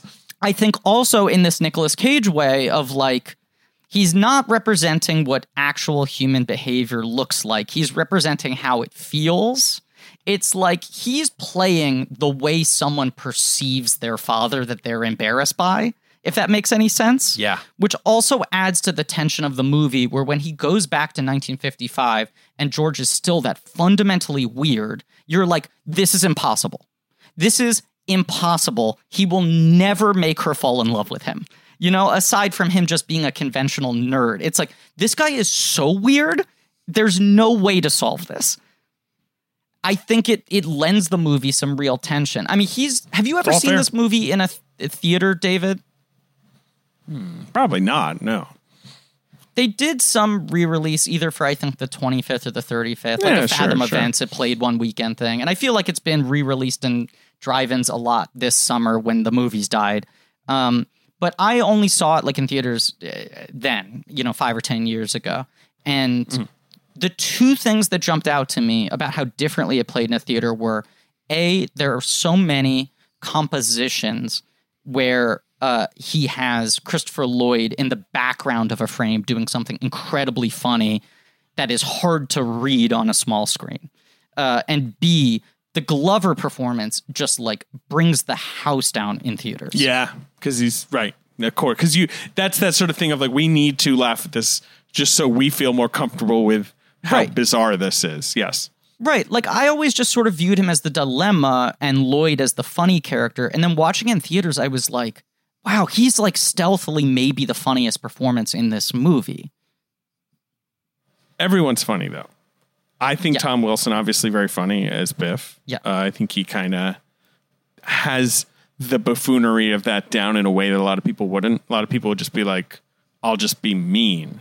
Like Combined with ha- a, a genuine he menace. needs to yeah. right he needs to be ludicrously insecure which he is like which is Yes. just makes it funnier um i think lea thompson is so funny in this movie like once Yeah. she's young lea you know once she's young Who, lorraine who wins the supporting categories in 1985?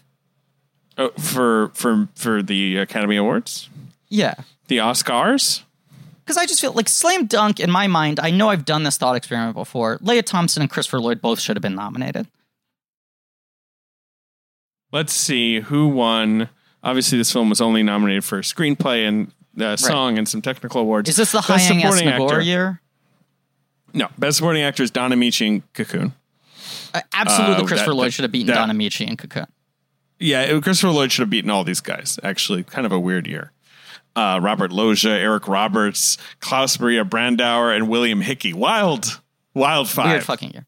And weird that Zemeckis was supposed to direct Cocoon. He was right. Um, and then supporting actress Anjelica Huston wins for Prizzi's Honor. Great win.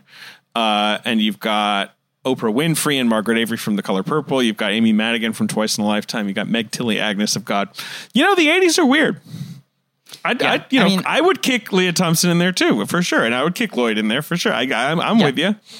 The thing that always jumps out to me rewatching it is I I do feel like Lea Thompson is one of the best performances by a young actor playing an older person I have ever seen.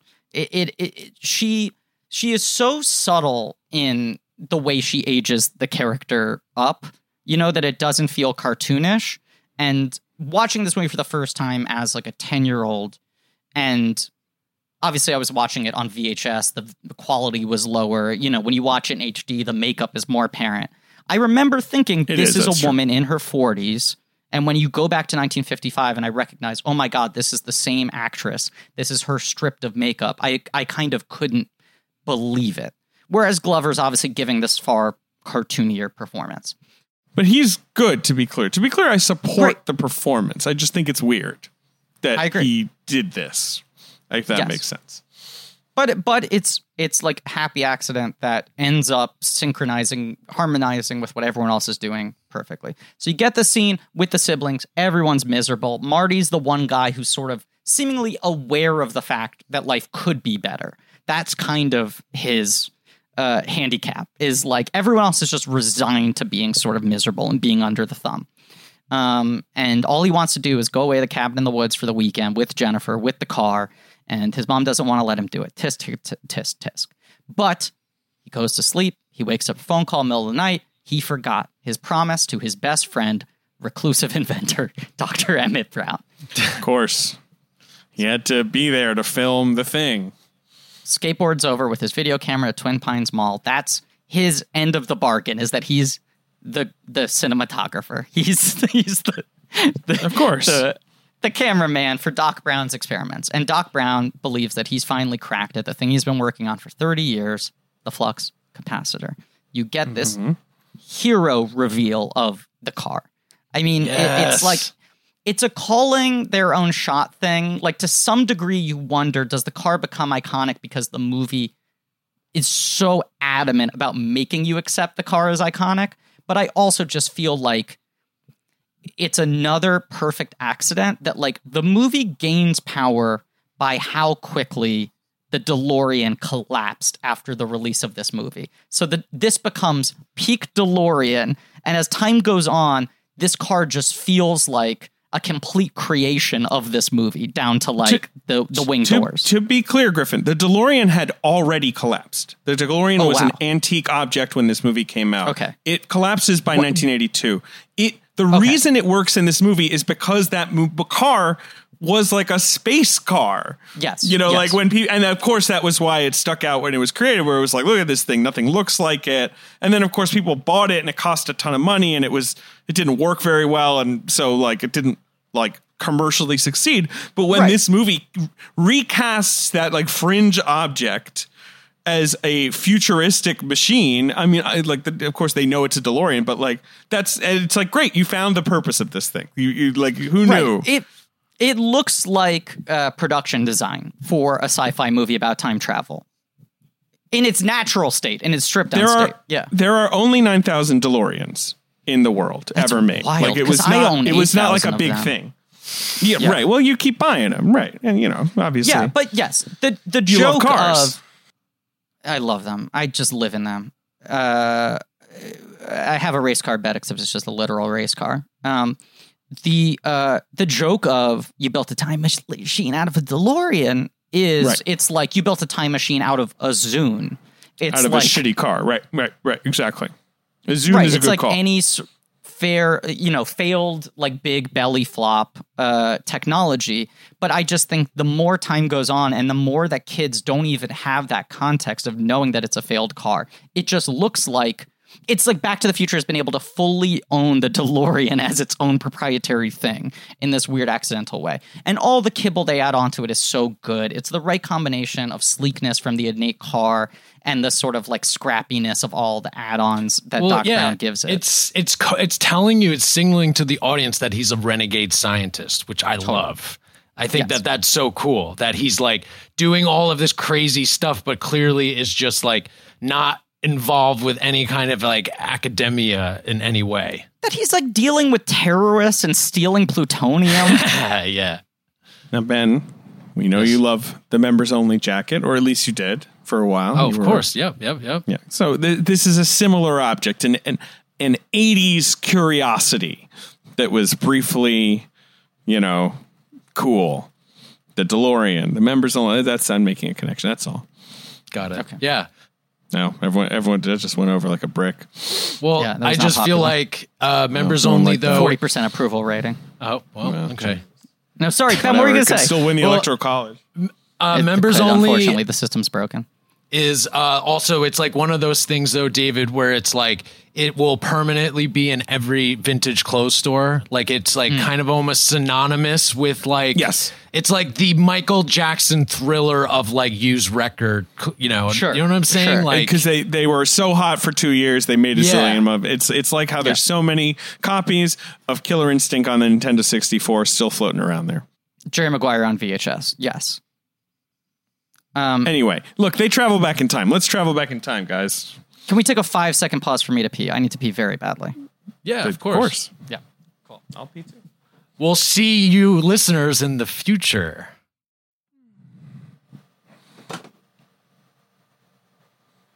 I'm back. I'm back as well to the present. I'm back to the present. Back to the present.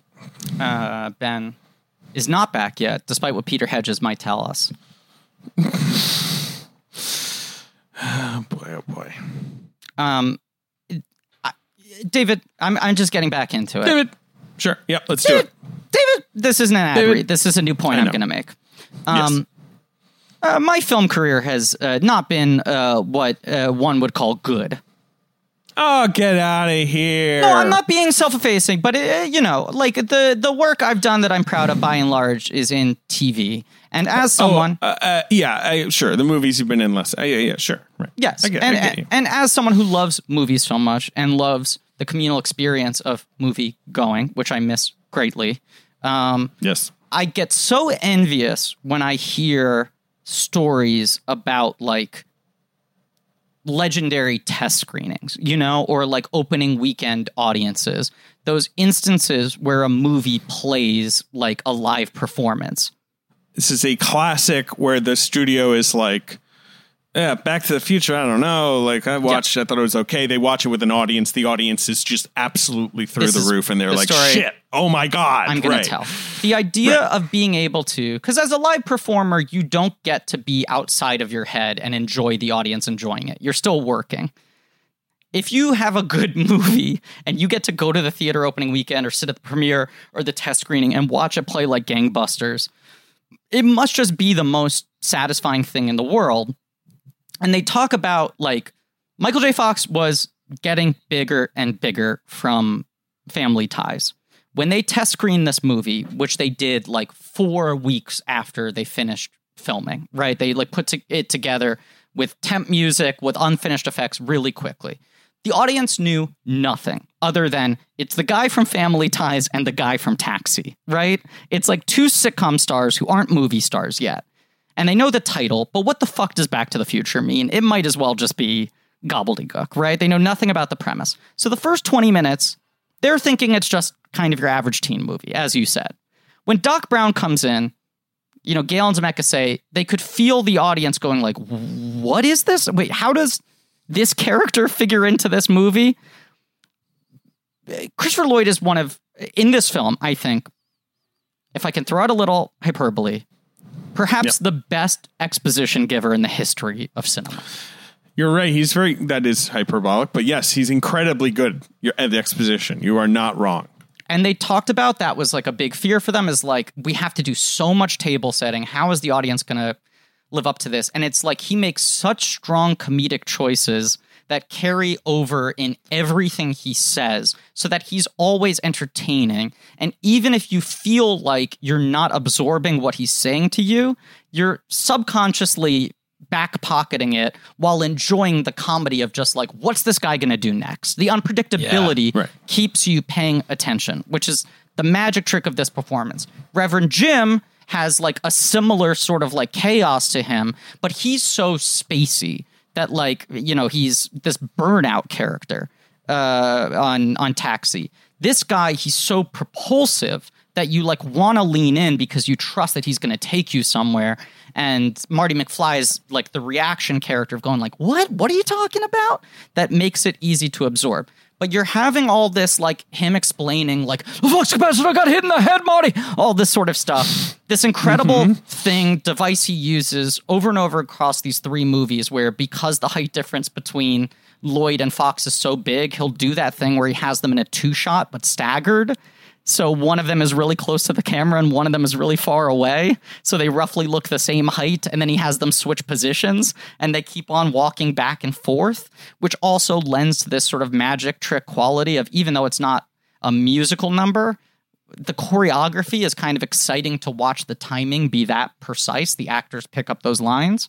Um, but you get to this thing where the car comes out, the Silvestri store, score kicks in, as opposed to other movies of this era, you don't have this uh, uh, synthesizer score.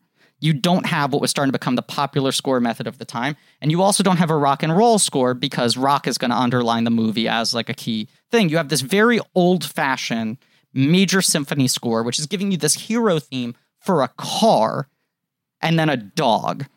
And Gale yeah. talks about like sitting there, test screening, this happens, and the audience is like, wait, what is this movie? They put Einstein in the car, hit the stopwatch, the car zooms, explodes, disappears, flames. Right. And he's like, Marty's doing the, whole like, ah, you blew up the dog, you know, right? Like, you the know, audience goes like, ugh. right? Because they're the like, dog. is the premise of this movie they killed a dog? Is that what this movie is going to hinge on now? Why would Them- that be the premise of this movie? You dumb audience? I'm audience. telling you, this is the story that the because the audience. If you're watching a movie with no context, you're sitting there going, "When's the hook going to come in? When's the hook? When's the hook?" Right? So they And also, think no one wants to see an animal get hurt. it's That's save the just cat. like Of course, a it's- universal. yes, no one a likes, universal. Yes, no one likes that. Yeah. Right. So the audience like cringes. And then when the dog comes back, he's like, I felt this sudden, like immediate release of tension where it was, okay, wait, it's time travel. So that's what's going on in this movie. The audience starts to get roped in. Then, of course, you have this really, really just well constructed sequence where the terrorists show up. They get in this big shootout. Doc Brown gets shot down. It's pretty upsetting, which it kind of needs to be because you need to have the fact that Marty witnessed this firsthand be something that haunts him so much that he's willing to disrupt the space time continuum to prevent it. I agree, but that was also the moment where Forky was like, "Yeah, I definitely haven't seen this movie because she's Sure. like, I think I would remember him getting shot by terrorists." Totally jarring. And then Right. it, it, the fact that he does not know he is traveling through time, the fact that it is accidental, that he's just trying to get away, and then you just have that seamless fucking transition. Like as opposed to something like Bill and Ted shortly after this, where you see them go through the circuits of time, which I enjoy in its own way. The fact that they have this like shot from the dashboard of just driving, driving, driving, suddenly you're in a field. Like the hard cut is like Sherlock Jr. stuff, but it's so effective. It's great. He's in the 50s. He's in the barn. They think he's a spaceman from Pluto, right? He's totally Yep. disoriented. The fact that they filmed this on the Universal backlot, that they didn't want to film on a backlot, that they wanted to find a real town, but this gave them the control to be able to make the 80s version of the town even dirtier than a real town could be, and the 50s version of the town even shinier than a real town could be. It also makes it, as I said, such a clear, visible game board. So much of the movie is centered around this one town square, and it helps that you have such a clear mapping of what the two look like because it's so manageable in your mind, right? Absolutely, and the, all the little jokes at the mayor, Right. you know, and uh, things like that. Like you know, the the all those little changes. They're Mr. delightful. Sandman Uh, playing. spot the different stuff. Right? And as Yeah. you said, it's like Gale and Zemeckis are to some degree riffing on the way that the 50s are portrayed in this very shiny, idealistic, this is when things were pure, light, and media at the time. Because this 50s Yes. version, they put these warmer gels on the lights, you have the softer music playing, like everything feels like, oh, this was perfect. This is paradise lost. Look at this like perfect town here. He goes into the diner, right, or the malt shop or whatever. Biff walks in and yells McFly, and he and his dad turn around at the same time. so great. It's That's the moment that Gale says the audience burst into applause. That he could hear the gasp from the audience of, oh my God, that's what this movie is about. That's so brilliant. It gives me fucking goosebumps to think about being in their shoes, sitting there in the theater at that moment with a cold audience, seeing them all get it and be that excited by what the film was doing. It's just like, could there be any more satisfying feeling in the world of just like, we we nailed it, we nailed it, and then the rest of the movie just fucking pays out like a slot machine. Like they're hooked, they're on the hook, and and it, they were like Kathleen Kennedy is like, there were seven spontaneous applause breaks. Spielberg's like, it still to this day is the single best test screening I've ever seen. At the end of the movie, they rose to their feet. Like to just walk out of that theater and be like, we nailed it, slam dunk. But but in particular, that moment, because it is so exquisitely done of the turning around. And then him looking like that shot that's so good where you have the profile of George McFly and then Marty leans into it. It's yes, yes, absolutely. It's so deeply satisfying. I'm trying to Yeah. articulate why.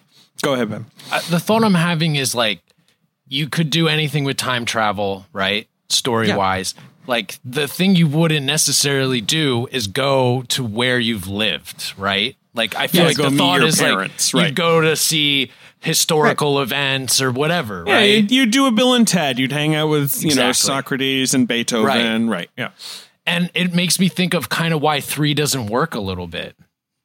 Look, I Do you know what I'm I saying? Love, yes, I love two. I like three a lot. They unquestionably are diminishing returns, although I think two is close, just in terms of being one of the better sequels ever made. But two and three are fundamentally time travel movies. They Yes. are about time travel. This is a movie that used uses time travel as means to an end, which is that moment. Like it's all just shoe leather to get to that moment at the counter in the malt shop.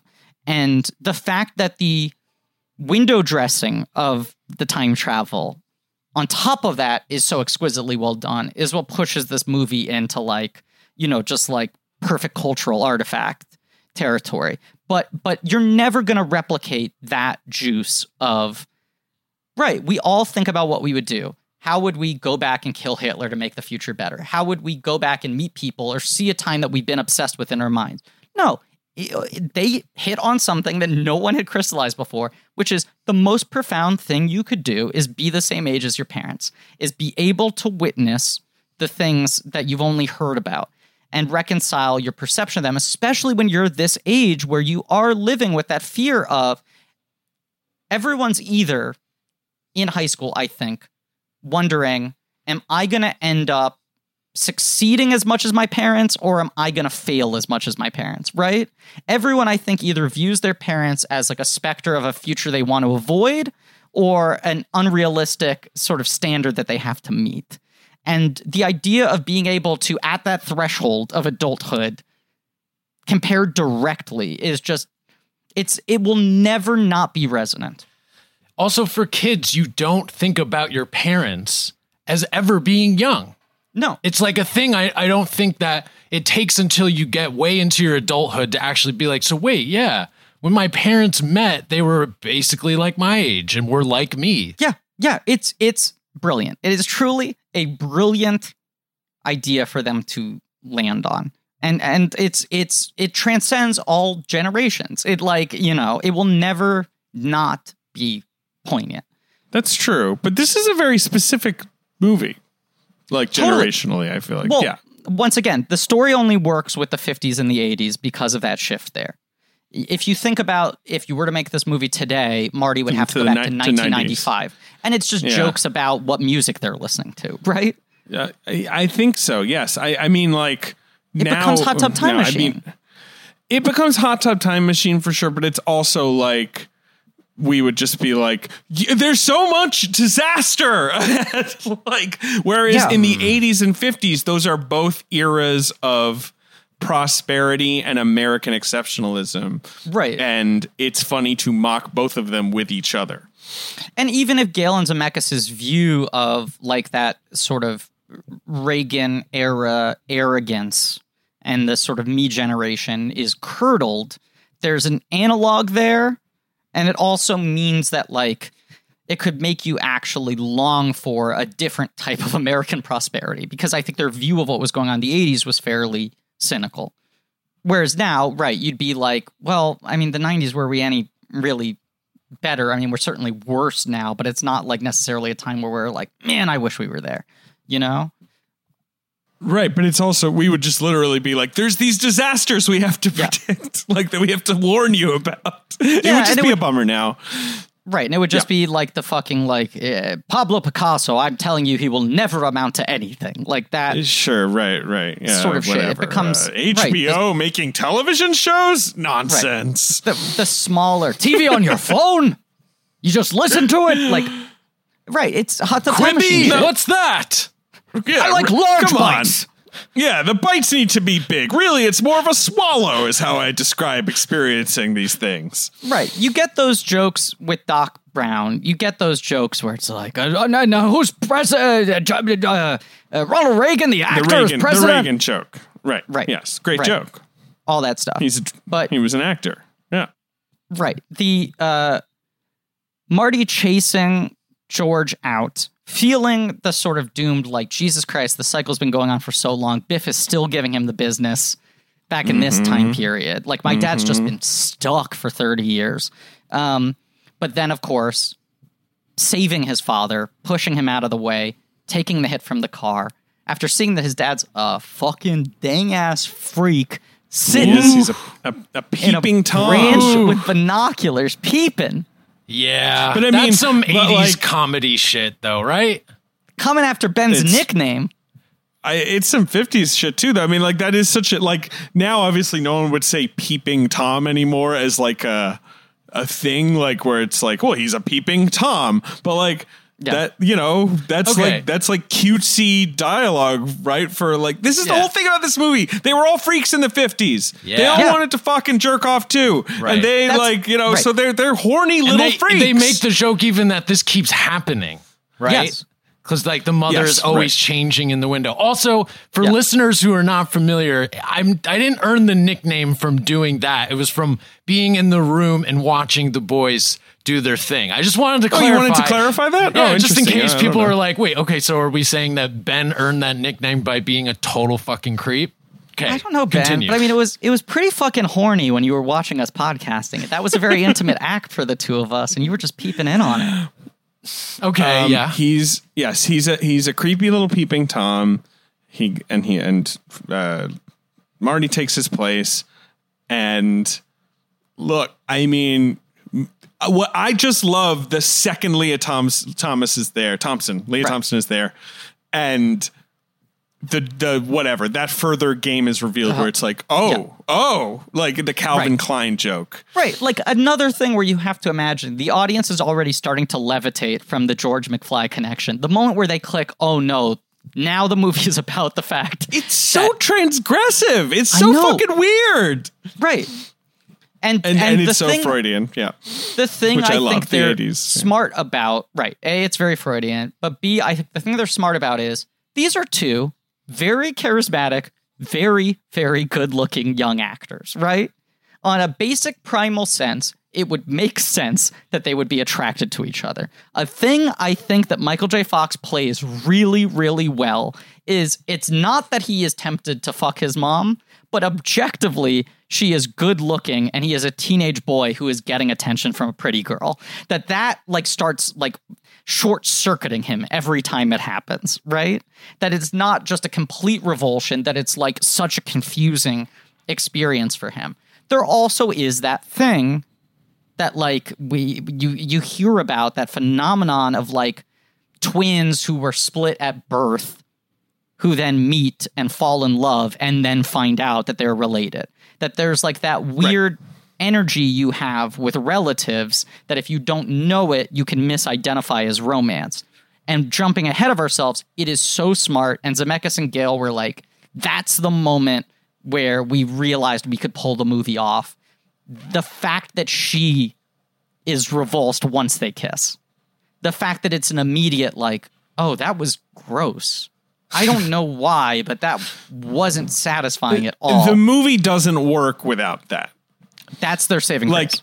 yes, if the movie had them kissing and then she's like what distracted and then Why are you pushing me away? proceeds- right, and the movie proceeds and she ends up, you know, with George McFly. Without that, I think people would just be like, Jesus, that's you know, like. Whereas, right, having that, it's just like right there's this notion like there's some sort of thing in the universe she just knows this doesn't make sense like It's or the spell is broken yes Whatever the same thing is that draws her to him uh, also tells her you should not be kissing him. That you're misidentifying what that feeling of adoration is. oh is. god it's so fucking weird americans That's like americans right? I know, but but he like. The way they tell it, they were like, have we written ourselves into a corner? Is there no way to resolve this? And the moment you have that realization, it feels so obvious that, of course, that's what happens. But yes, this first scene is so fucking good with the two of them in the bedroom where she's just being so aggressive in her sort of demure, like who who me, but That's knowing why it's that funny, she's though. running it. Yes, Right. It would be lame if it was like, you know, not to bag on Isla Fisher and Wedding Crashers, but like, you know, that kind of a performance where it's someone who's just like, the joke is that I'm so horny. And in like, I uh, like right, the- Catherine Tramell and, and Basic Instinct. Or whatever. yeah, she's like climbing the walls, right? Like, Yeah. I like how Lea Thompson is like, kind of doing the, you know, cute 50s, you know, girl drinking a soda pop like thing, but just that like it's the Yes. things Zemeckis and Gale are doing. They're just kind of underlining, like, look, guys, it's the same with I Want to Hold Your Hand, which is not. Uh, like you say, it's not like a, a particularly dirty movie, but it is kind of about like some weird sexual passion, like took over everyone's brain. Like this is is Yeah. is, is what's at the on, at the root of this. It, it just I think is a very masterful performance from her. And she had done a couple movies at this point. She did like Jaws 3D, and she did Well, she, Uh, she did the, the the Cameron Crowe movie that, that he wrote. Uh, that's why they Wild cast her. Life? Oh fuck. The uh, God, is that what it's called? Yeah, the I Wildlife. think it's called The Wildlife. she- I- it's the sequel Yeah, to she- Fast Times unofficially. right. It's because she's with Stoltz in that movie, so that's, That's why why they they cast cast her. her. She was also Right. in um. She's in Red Dawn. And all the Uh, right that- moves. That, was right. And all, all the right moves. She's so good in that. That's a good Yeah. movie. Or is it good? I don't know. It's like a classic. I think it's good. 80s Yeah. teen. It's pretty But good. but this is Um, like yeah. she's been in four movies of some note at up until this point. This is her best role. Like this has a lot to chew on as an actor that isn't just you're the love interest, you're the cute girl because she's playing several things in every scene and because she is such a story driver. Like she's creating tension, you know, and conflict with all of her moves. Um and and once again like uh Fox is such a good foil for her, a dance partner in understanding the right comic energy to throw back off of her. But now it's like, yes, this movie feels like you've set up this impossible conundrum, which is, man, Lorraine seems so fixated on trying to fuck Marty, and George McFly is such a space cadet. How is he ever going to get Lorraine off of him? And how is he ever going to get George to look appealing to her? It genuinely feels like an unsolvable issue. It does. And then I like that the movie, rather than being like, okay, well, this is what it's about, Yeah. then kind of is like, well, all right, so that's the issue. Anyway, now Marty's going to go find young Doc. Now Marty's going to have run ins with Biff. He's going to have the big chase. You know, like now we're Yeah. going to have a bunch of other adventures that are all feeding into this, but we don't need it to be a Cyrano de Bergerac movie where Marty Right. is like feeding his dad lines the whole time and like, you know what I mean? that's like, the thing which I'm- it could yeah. easily be like that, that could be your movie. Right. young Doc. Also, he's like oh, so old. I that know. when I was a kid, I was like, "Is Doc 150 years old?" yes, yes. He's one of those people where I feel like it's a It little works. bit of the Max von Sydow thing, where Yeah. All right. Wait. as a Now I kid want to do like, the math. How is Christopher Lloyd still alive? Wasn't he 80 when Back to the Future was shot? L- L- Yeah. Lloyd was in his 50s, I believe, right? Yeah. Because he's about 80 now. So Yeah. I guess that you could sort of go with the concept of like, I guess Doc Brown's in his like early 60s in the movie and like in the present and in his 30s. And he's just kind of like Yeah. an old 30s, like, right? Like, that's the idea. Look, here, I think it is a deliberate and canny joke on their part because on like the the Blu-rays and whatever, they have makeup tests where they gave him more prosthetics in the 1985 chunk of the movie, where they were sort of putting. There's a test where you see Lea Thompson with the makeup she finally has. Tom Wilson with the makeup he finally has in the 1985 stuff, and then Christopher Lloyd with that level of like prosthetic jowls and wrinkles and all of that. And it looks weird. You're greatly hampering his ability Yeah. to It, not a good idea. Right. Right. And I also think it's just so funny when you cut back to the 50s and you're like, oh, this guy looks five years younger. you know, this idea that it's like, and, and it feels fundamentally true where it's like, he never would have felt like a young man. Like, even when he was 20, Yes. you know, this guy always had old man energy. Yeah. Now I want to see what Christopher Lloyd looked like as a young man. I mean, look, okay, you know what? He looked like Christopher Lloyd as a young man. I, I'm accepting this. this is okay. Yeah. But yes, he looks like Christopher Lloyd. I guess like one flew over the cuckoo's nest, right? That's that's that's about the youngest Christopher Lloyd I've ever seen. Yeah. Um, uh, but yeah, no, it, it works. Just make his hair lighter and like I don't It's- care. I don't care. I find it- I'm I find I'm, it I'm locked funny. in. Yeah. yeah, Right. it's very funny. I also. But then it's also, Oh, sorry. what are you going to say, Ben?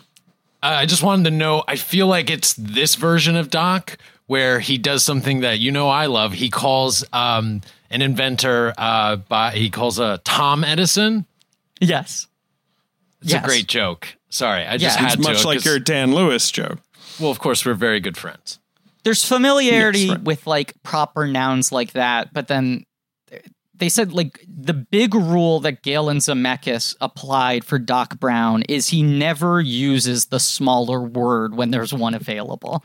So even like he will spend two sentences explaining something that could be conveyed with one saying.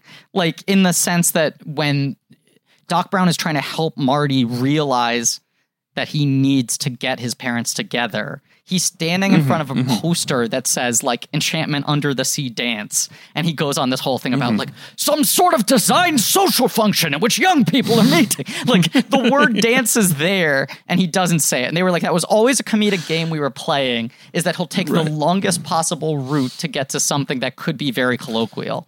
Um, but yes, this scene in the house where it's like okay, now we're seeing the version of Doc Brown if he never got his shit together. As chaotic as the guy seemed in the 80s, this guy is just like a completely paranoid maniac, you know, who's like this Yeah. wound on his head, walking around his home with a bathrobe and a tie on, like in this giant mansion by himself.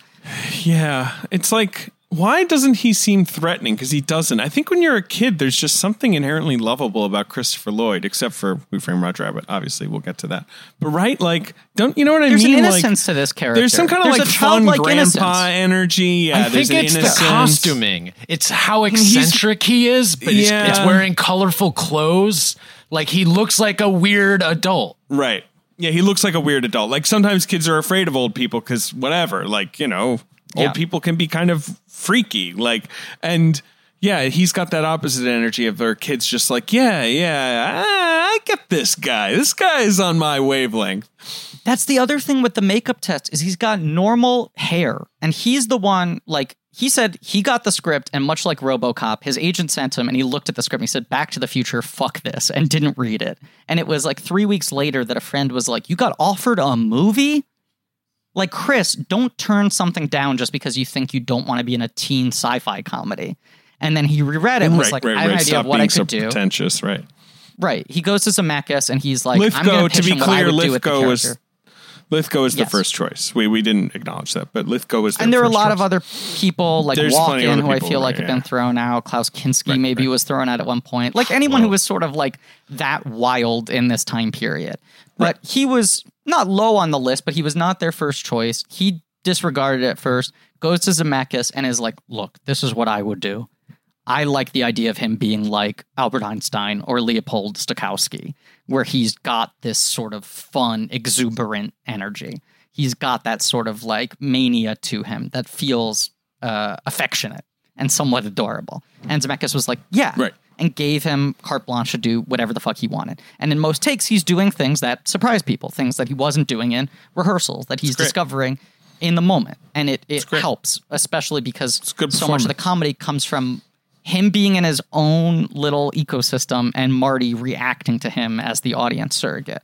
But this like scene, this whole extended set piece of the two of them in the house, Marty having to win him over, giving him the emotional speech about the flux capacitor, and then Doc figuring out all the pieces, being so excited that mm-hmm. time travel works, knowing he's going to amount to something in his life. right. That's the weird thrill of it, right? Because he's just done the brain machine that didn't work, like, and he's obviously, you know, thinks he's a crackpot. Yeah, Right, and you're like, he's like, he must be the black sheep son of a very wealthy, sort of higher echelon 100%, family right. in this town. he has money for some like, reason that's not due to his Right. acumen. right, what a shame that the brown kid fucked up. A home lab is always like just uh, again a sign of a really weird person. Yeah. Do you think you should have a home lab? Yeah, for sure. Yeah. I wanted to buy a bunch of chemicals, which you can just get online. You have a, Ben- a garage Ben, in you shouldn't Jersey, have- right? You shouldn't acknowledge these things. Yeah, no, actually, there should a- not be a trail on a of this, taped right? thing. Yeah, right. Oh, okay. Yeah, yeah. Don't don't pull a Woodward on yourself, Ben. uh, that's the other thing I love is that like he's got this big mansion. You see the newspaper headlines of the house burning down back in the 1985 timeline, but in the 1985 timeline, he just lives in the garage that used to be next to this house. Like the house is gone, the garage Right. was his lab, and now the garage is also his home. Like he's like downsized, whether it was through an accident gone array or a insurance scam. It's like everything's just become this lunatic willing to burn away like his family's legacy in the name of uh, science. And and the joy when he figures it out and then does that like point to the camera back to the future. Like he is 2 degrees off from staring at the audience and doing like a Vincent Price House of Wax. Let's also acknowledge just the confidence this movie has of the very bold logo to, you know, title logo right at the start. You know what I Yeah. mean? Like a Spielberg movie doesn't do that usually. Actually, like he's just like, we'll just have the title in like pretty regular font. You know Mm-hmm. what I mean? Like this is like this movie is branding itself Yeah. And of course then is giving itself a sequel without even knowing if it's going to get one right at the Right. end. You know what I mean? Like there is that weird swagger to this movie that I love. Totally, totally, and th- and that stuff helps you know in the first twenty minutes that something bigger is coming. That this isn't just going to be a movie Right. This isn't getting just sad, laid. sad sack. Yeah, yeah, totally, totally. Right. Um, Um, so now the pieces are in play. yep. Yeah, and and there's the Biff sequence, which is just fun. Biff sequence is fun. It's great. It's great to watch him take care of Biff. Yeah, and as you said, like the weird, he gives you such good little glimpses of insecurity when he fucks up a joke, but there's also the confidence with which he barrels into every saying he doesn't actually know. All the make like a tree and leaf things. Uh, but you're also setting up Biff. As I said, I do love how in this movie Biff is just like, well, he's my dad's shitty boss, and uh, back then he was my dad's shitty bully. And that the Back to the Future franchise, especially when you expand into shit like the comics and the video games and the animated series, Biff becomes like this mythic force in the universe. Like whoever the Tannen is in any time period is somehow the embodiment of all the worst qualities that a person could have. The most oppressive This is force. why- This is why I whatever the the extended universe has never attracted me, but I that's I funny. love all that That's shit. funny. I'm obviously more invested in Back to the Future as like a universe, but Gale I think also has always like shepherded all that expanded stuff and overseen it, but also very clearly communicates like the three movies are the thing. Everything else we do could fit in with it, but it's really fun thought experiments. It's alternate timelines. It's what if. And so I like that stuff. It doesn't feel like it makes the three movies any less sacrosanct uh, or or make them sacrosanct. You know what I'm saying? No, you're right. But I mean, that's why I'm happy. That's how I feel about all this stuff. I'm like, does it is it actually part of this or not? And they're like, oh, not really. I'm like, okay, well then I don't care. That's I like that they're less precious about. it. Uh, that's how I feel about Star Wars. Totally. All right, the final sequence. It's the dance, Griffin. The dance Well- slash, you know, clock tower. I want to say Well, what? Okay. Uh, to the point you were making that for most movies, like with this concept, it would be 45 minutes of Cyrano. That would be the main meat of the movie. This essentially has two scenes. Mm-hmm. I mean, you have the scene back at the malt shop where he tries to get his father to deliver the speech, and it's the Lorraine, you're my density thing. Right. That doesn't work. The the Cyrano that's the Cyrano attempt doesn't work. Abandoned. Right. Gets The into life- the fight with Biff. Yeah. The life vest joke is so fucking good. All those jokes are so good. Tab free. Yeah. Yep. Or tab, put on my tab, Pepsi free, all that shit. Yeah. Yeah, Uh, it's all great. heavy, like all that stuff is fun. Um, that of course leads to uh, the the Biff um, uh, creation of the skateboard chase sequence and Biff getting manured so fucking hard, which feels like a very Ben move. I imagine when like. IRS agents come to audit you, you'll you'll fucking manure them, Ben. I would love to do that. Hell yeah. Yeah, it's like he literally got shit on. Uh, once again, I'm not saying that the IRS should look into Ben's finances. They're entirely above board, and he doesn't have chemicals in his garage. No, I do not. And yeah, the LLC I formed, everything is, uh, you know, good, good, good. but like that any of the the vehicle sequences the car stuff the skateboard stuff it as bob rafelson would say cuts like butter and it's partly because zemeckis is so good at the visual math of this stuff?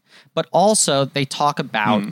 the benefit of them choosing to shoot on the back lot is as they were assembling stuff it was very easy for zemeckis to do pickups because that location was always there so they were continuing to shoot pickups right, you can just be like, the oh, let's go back over there. Right. Yeah, that makes sense. Right. That makes sense. he would watch an assembly Yeah. and he'd go, "Oh, you know, be cool. There should be sparks on the skateboard." And then they would go back two weeks later and shoot just the sparks, and then cut that back in and go, "What else could we use?" So all these sequences where it's like, you know, the final race of trying to hit 88 miles per hour, where you're like, this road is so small. There's no way he has this much room to drive, but they're through through blocking, through fla- framing, through editing, through sort of using movie logic and time, they're able to convey to you the sense that there's enough room to traverse here.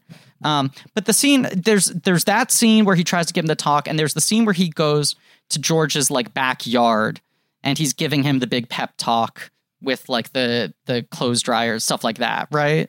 Like, but that's pretty much all you have of that.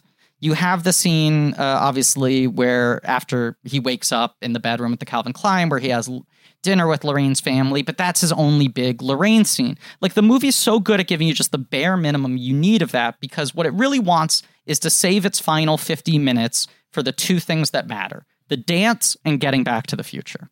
Uh, yes.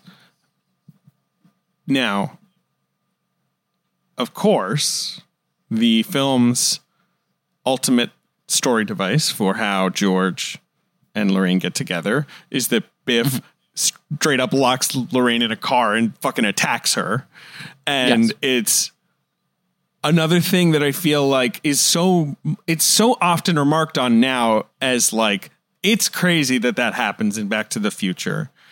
And I'm always like, it's 100% the point that that happens. Not, it's not Absolutely. like some weird, like 80s thing where, like, oh, well, you'd never see that in a movie today. I'm like, again, this all feels part of the whole fabric of like, Biff isn't just like, you know, a, a teenage bully who shoves you in your locker or whatever. Like, he's a He's a malevolent spiritual person. evil. Yes. Yeah, well, okay, Yeah. the spiritual evil might be that's what comes later. But I'm just saying, like, it's like Zemeckis is like these fucking people run the world in the 80s now, and these guys are creeps and Yes. like they're awful. Like, you know, he's a he's a bad person and he's doing a terrible Eh, thing. right. And George, Absolutely you know, finds his inner courage, and that's that's Right. great. And he confronts him, and like that's great. And it totally lands as a moment for the audience of like, yeah, of course, now they love each other. Like, great, like problem solved. It's got that Zemeckis. Totally. Rube Goldberg, like, great, the circle's been closed. But it also just, I love how you're like, for this episode, you're just like laying out everything that works about Back to the Future, and I'm just occasionally bursting in to be like, and it's the point is that America is shitty and horny and bad. totally. like that. Like that's Right. like my take. Yeah, right. Could I be critical? Uh, uh, just the only thing is the violence, right? It's like, Yeah. Hmm. you know, a punch is like Indiana Jones, right? It sends them flying. yeah, flying, he like kind of balls thing. up his fist and whacks him, and that's that. You're right. It, it's Yeah. suddenly very comic booky or whatever. You know, it's very clean. It does that was a little bit like, with sexually sexual attacking her. assault. That's what I'm saying. Yeah. That's the only mean, thing I do yeah. feel like seeing it now. I'm like, oh god, It would be presented I'll this. differently now. One assumes. I, mean, I'm I'm a guy. I'm speaking from the perspective of being a guy. I have a big sort of opposition, uh, immediate sort of revulsion to movies that I feel like use sexual assault as too easy of a plot point, especially when it's like catalyst for revenge or things like that. I, I think there's something to the fact that the movie is about avoiding that, that it's about preventing that, and that I also think it doesn't feel like it's treating it flippantly. Like, I, I understand what you're saying, Ben, but I also feel like there's the moment when, and you have to remember that George thinks that it's going to be Marty pretending to do this and that he's going into a play acting situation in which he's having to save her from something with zero stakes. I think the moment that gives this weight for me and makes me feel like it is not treated insensitively is George opens the door. He sees Biff turn around with the look of like, don't you fucking dare. Yeah, you're meaning you're a bug to me. Right. Yeah. Right. He locks eyes with Lorraine, and Lorraine gives him a look of actual fear, of actual dread and panic. And and Thompson conveys the weight of the situation of if you walk away because you're afraid of getting punched in the face, I will be assaulted. And that's the moment for me that makes it work that doesn't make it feel like it's just plot maneuvering. You know, that it has some basis and respect for the characters, that it's treated as this is going to be a horrific thing, uh, not too cartoonish, even if Biff is so silly. I think she gives Yeah. it the proper amount of weight. Um, and it also defines George as a character that it's like, as much as this guy is so capable of being put under the thumb by society. Like there's a little deleted scene that's small but really fun after you see Biff chewing out George in the present day as his boss, where this guy knocks on the door and he's like, "Hey, George." My uh, my girl is selling uh, peanut brittle for the Girl Scouts. You want to buy like thirty crates of it? And he's like, oh, "Yeah, I guess so." And then he's like, "See, honey, I told you. We only have to go to one door. This guy will buy the whole supply." And then you see him. It's still in the movie pouring a Yeah, bowl he, of he peanut pours brittle. the peanut brittle. And when you Right. see that in the movie, you're just like, is this guy just a fucking child? Like, why is he just eating peanut brittle out of a bowl? it works as a dead end, but it speaks to their idea Yeah. of just like this guy has never stood up for anything. He does whatever Right. anyone tells him to do. And the fact that Biff looks him in the eye and says, Walk away, McFly, and that he has a moral code. As much as he's a coward, he has looked Lorraine in the eyes and he will not be able to live with the conscience of knowing he let this happen. And that what is what defines him. You know, at this point, I think truly the thing that motivates the punch, because it's a real punch, and he knows the real repercussions could be in store for him, uh, is not trying to impress Lorraine because he wants a, a dance. It's that he doesn't want to allow this to happen. I think it is a selfless decision for him, which is Right. why she falls for him and why this is a defining moment that ripples throughout this character's entire life and changes his behavior for the rest of his life. Right. But it is it is stupid that that Marty plays Johnny B. Goode and then uh, Chuck Berry's cousin calls Chuck Berry on the phone. That part's stupid. It's stupid, and Gale, Gale and Zemeckis write it off as sometimes a cigar is just a cigar shit. I think they're right. It, it, I am sure they did not intend to suggest that the origin of rock music was Marty McFly. They're doing a cute joke. It's fine. It it. I get the function of it as a cute joke, and I also get that like let's end this movie with a fucking concert. A, you know, a musical number. This is a high school movie. They'll kiss, and then we'll have the clock tower sequence. I get that. It's just it's just fine to mock it now. It's it's worthy of mockery now. Totally. And of course, Totally. and also yes. your cousin Marvin is also worthy of mockery. it's mean, just funny. That's all. One of the best lines of all time. Yes. Uh, no, but yeah, right. The the semiotics of uh, the implications of the rock and roll thing are fucked. I don't think it was conscious, but I also think No, obviously we're living in a we- time right now we where we're trying it. to we take must greater mock it. stock of these It's just things. mockery. We no, must no, no. mock We it. don't need to turn it into a think piece. It's just we can mock it. I'm not it. turning it It's into a think piece. I, I, I mean, like it's not serious. It's like it's not as it's, not just serious. so No. stupid. No, Right. no, right. The offensiveness of it is the flippantness of it, but it's not deeply offensive to me. And I also think when you have a movie like this that is so poignant and is largely perfect, the things like that, like this is a movie where we analyze every aspect of what the movie's saying and why it works and why it doesn't. So obviously, when you have a film that people care enough about, then you start to get into like, so what is it actually saying? In the same way that Right. Crispin Glover, one of the many things he fought with Zemeckis about that led to him not being in the second one was that he hated that George was successful at the end of the movie, that he felt like it was this very capitalist message of like, well, now he's rich at the end of the movie, and they have this very upscale suburban lifestyle, and that shows that mean- everything's good, rather than him being happy It- it- because of his own internal life. Right. It's fair to draw like to to to be mad. I get what he means because it's like right. The answer shouldn't be like happiness and confidence means you'll end up wealthy because that does feel like a Right. very sort of Reagan-y 80s like, you know, message to end on. And but and Zemeckis we're says in that's a a, movie. conscious joke. That's satirical for him. Right. That it's like their happy ending is this very 80s hollow version of a happy ending. I think the rock thing doesn't have any pointness behind it. It's just cute for them. It's it's that he gets that dumb fucking Toyota truck, right? Like that's Right, that's the right, ultimate right. prize, right? Right. That's that's a little bit cynical on their part. The Johnny B. Goode stuff isn't. Uh, and the, the cousin Marvin thing for me is just like I respect Your cousin Marvin.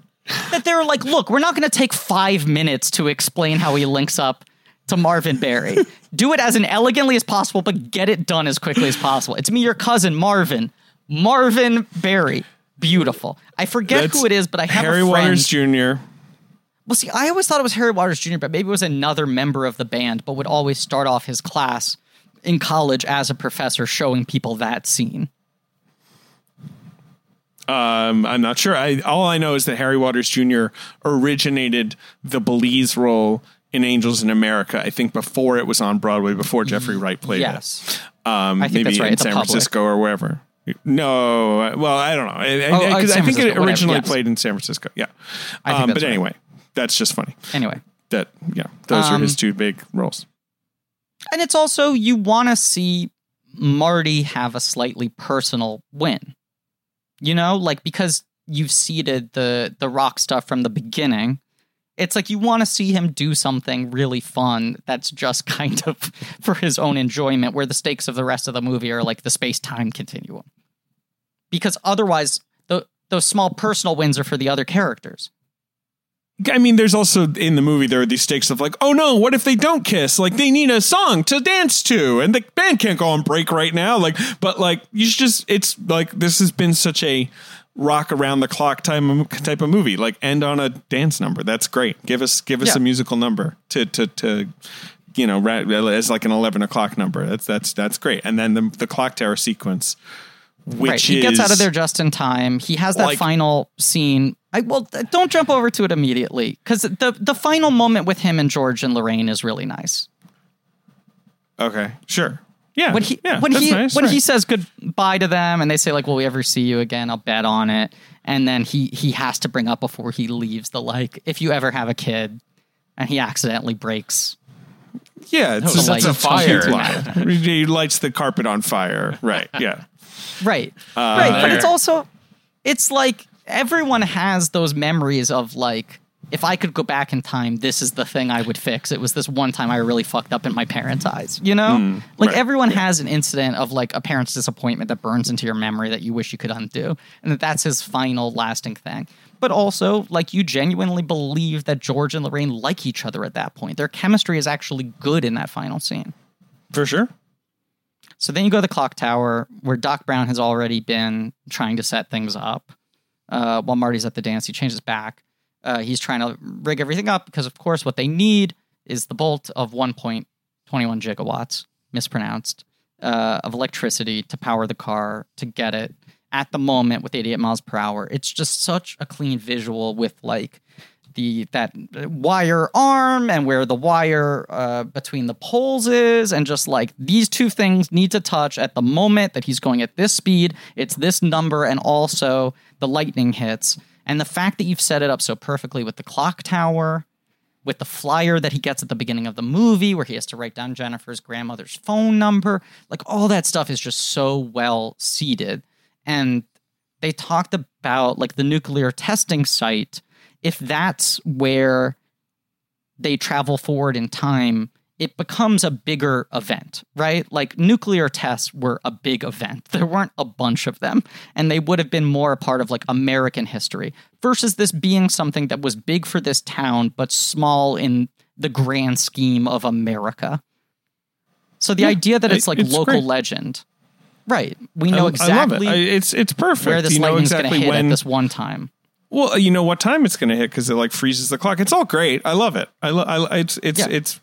What I love about this sequence is that the, one thing needs to happen. It's all set up, and so the sequence is just about stretching that as far as you can go. Like that's what's so Right. delightful about what Zemeckis is doing. Like It's the all Toy Story every stuff of obstacle you're doing. yeah, a little exactly. wrong. Oh, come Right. on. Oh, oh, you know, like, like, oh no, now the thing's tangled. Oh no, you know, like just, Yeah.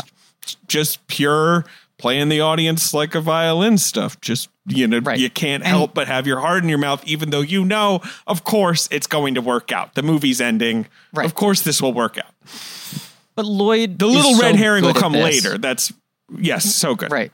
He's very funny like, physical actor. Like Yes, his, right, yeah. his super exaggerated shocked faces, the way he plays all the beats of the things on his leg, like he's sort of doing like Harold Lloyd, Buster Keaton stuff. I'm not just saying Harold Lloyd because he's hanging from a clock, but like you know that feeling of the high wire. Lloyd. Like his name is also Christopher Lloyd. That's very just pointing that Good out. Yeah. Um, but but the stakes of every small thing, where the cable is, all that shit, and you know, there half of it is like inserts where they put that pedestal on a soundstage, but half of it, especially in the wide shots, you can see that he's actually at the top of that set, and he's hanging from that high, and he's like.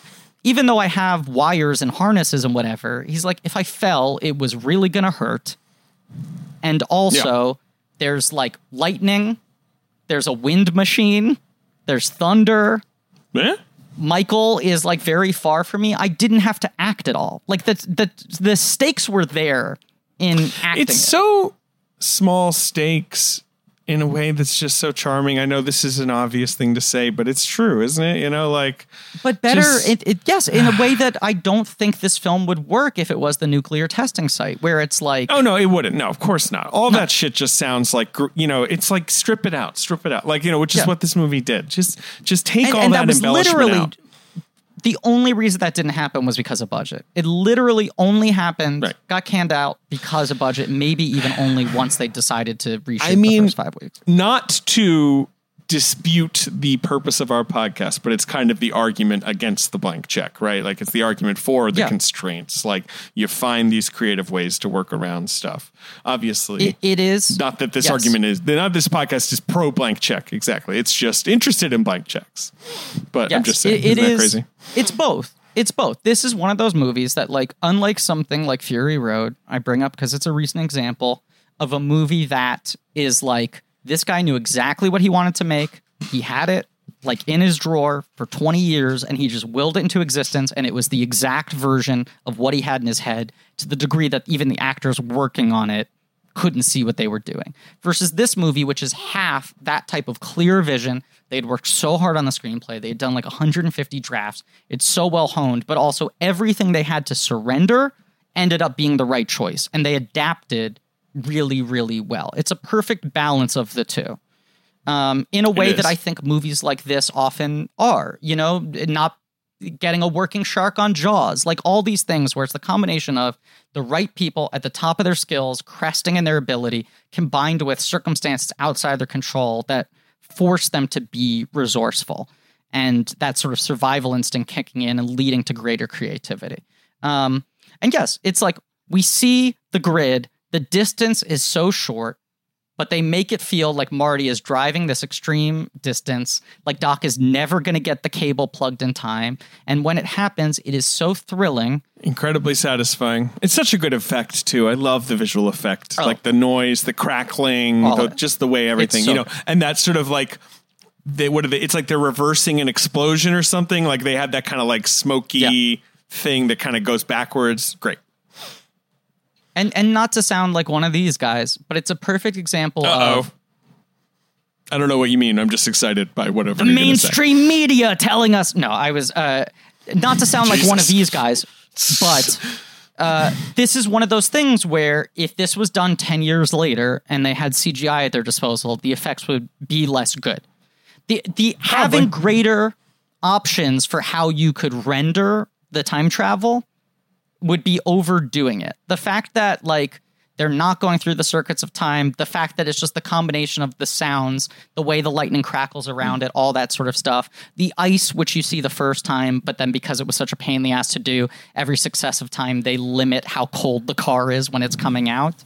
But for me, like an incredible Zemeckis Gale story choice that shows how good their instincts were emotionally at this point in time is that unlike the other things like unlike traveling from Marty's POV from 85 into 55 when Marty disappears when the trail of flames is left they stay with Doc Brown and you have that moment that for me is like when they should have handed Christopher fucking Lloyd the Oscar. I get why they didn't. It's the kind of performance that's easy to write off as fluff at the time, especially because it's comedic in a big broad movie. But Yeah. the big wide shot of the completely empty town square with the flames behind him, realizing that he's just done it, that he's created time travel, and they play the softer version of the mm-hmm. main Silvestri theme, and he starts dancing in the middle of the street, is so thoroughly touching to me. It, it's that thing I fucking love. It's it's like Billy call. Elliot Yeah. finally dancing, where it's just like this person who Hey. just had one dream in their life against all odds pulled it off. They did the thing that everyone told them they couldn't do. Um, I just think that sequence is so well done, and Lloyd's performance is so exuberant and genuine, and he kind of dials down the cartoonishness for that one moment because you actually want to care about this guy uh, and feel like uh, this is an important win for him. And you want him to live. There's all the falderall with the Yeah. letter and, you know, like, you know, all that. I can't look, Marty. Yo, I'm gonna Uh, start That would sending. damage the space. Uh. What would I'm you, gonna you start Ben? sending Sorry? people letters that say don't open until like 2023. May, right, May it's a great bit. 2029. Right. I recommend everybody do it, and then you don't even have to write anything that's that good inside, but just having write, like, someone to butts. have to hold on to it. Yeah, right. butts. Just right terms- butts, okay? In terms of that like ephemeral uh uh Ethan Hawke welcome to earth like movie star line reading shit I don't think there's a better moment of that than Michael J. Fox going like oh god if only I had more time. More time Marty what are you talking about? You're in a time machine. Is so fucking good. And that's a hard moment to pull. But then the idea that he's gonna like fuck with it that he's already written the letter which Doc Brown has ripped up that he goes back a little bit earlier, but the car won't start. He has to run. He makes it just there in time. A thing, having seen this movie 30 times, I had never noticed before is when they go back and they repeat him running to the mall.